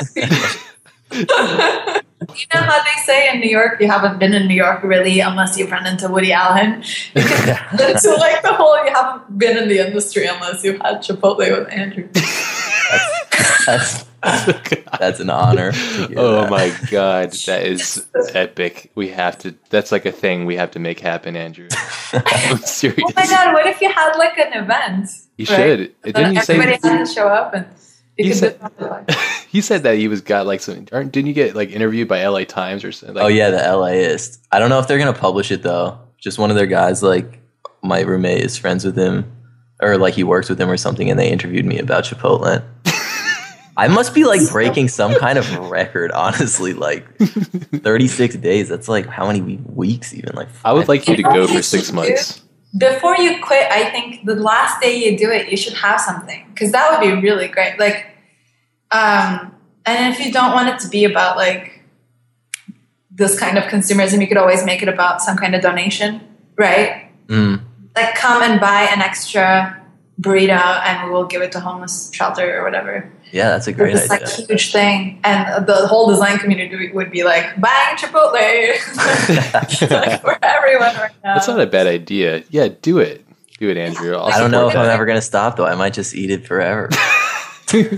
that's the danger of it. But it that's is. also the beauty because it gives you the time to figure out what you want to do. Yeah. Figure out the plan. the master what if plan. you're like got so tired of it, but you're just like so stuck on the idea of coming up with something that you stop eating now? Like that'll probably be what the, that'll probably be what it is. No, never. I hope not. I, that sounds terrible. Very Prometheus of you. Super oh. chipoodle chipoodle. Chipoodle. I like Chipotle. I think it's hard to top Chipotle. I think you. it's pretty good. I might after Chipotle or Chipotle is over. I think I'm going to turn it into Chipotle Life and just keep going. then you could do the live strong with the Chipotle, like the tin. you could do like a tin uh, bracelet. You know. Yeah. the Tim Armstrong.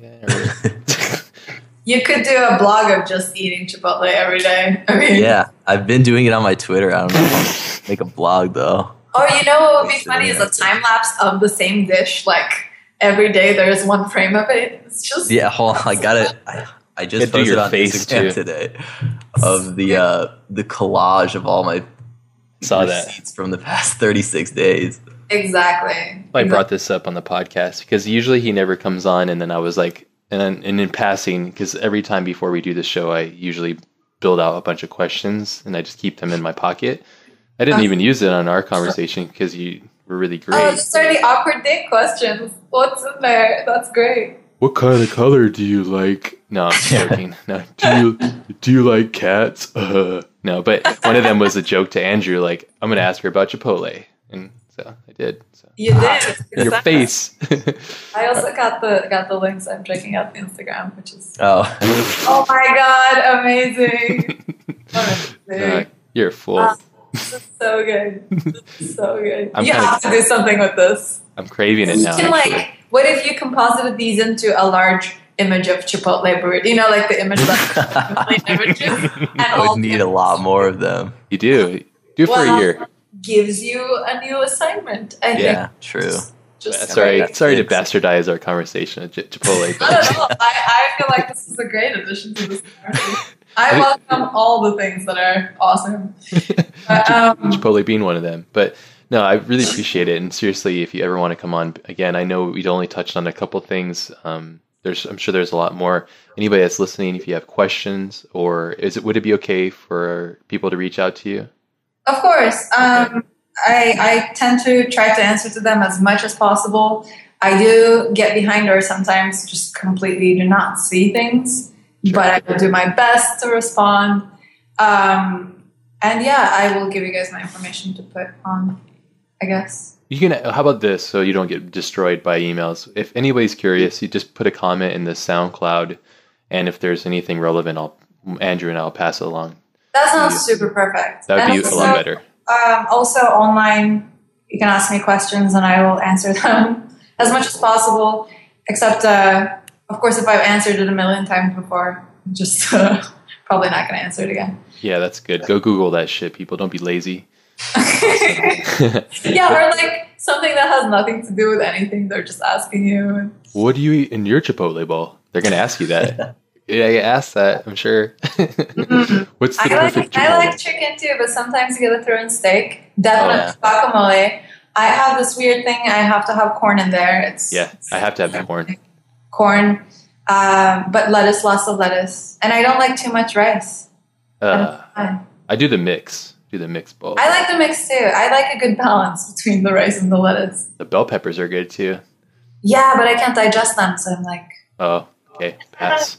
I know. I used to eat them like apples, and now my body's betraying me. Oh, shame on that body. Damn that body. But no, seriously, in all seriousness, this is a, a, fantastic episode. I'm really just blessed to be able to have a conversation with you. This is awesome, and, and I really you guys can see it. yeah, well, well, I really appreciate it, and like I said, you're welcome on anytime. So let us Thanks know, and and and everybody that's curious about this, just keep it on the SoundCloud forum, and um, I'll check it like every other week or so. I check it. So, um, but you guys should be good. This is enough shit. Be satisfied. There you go.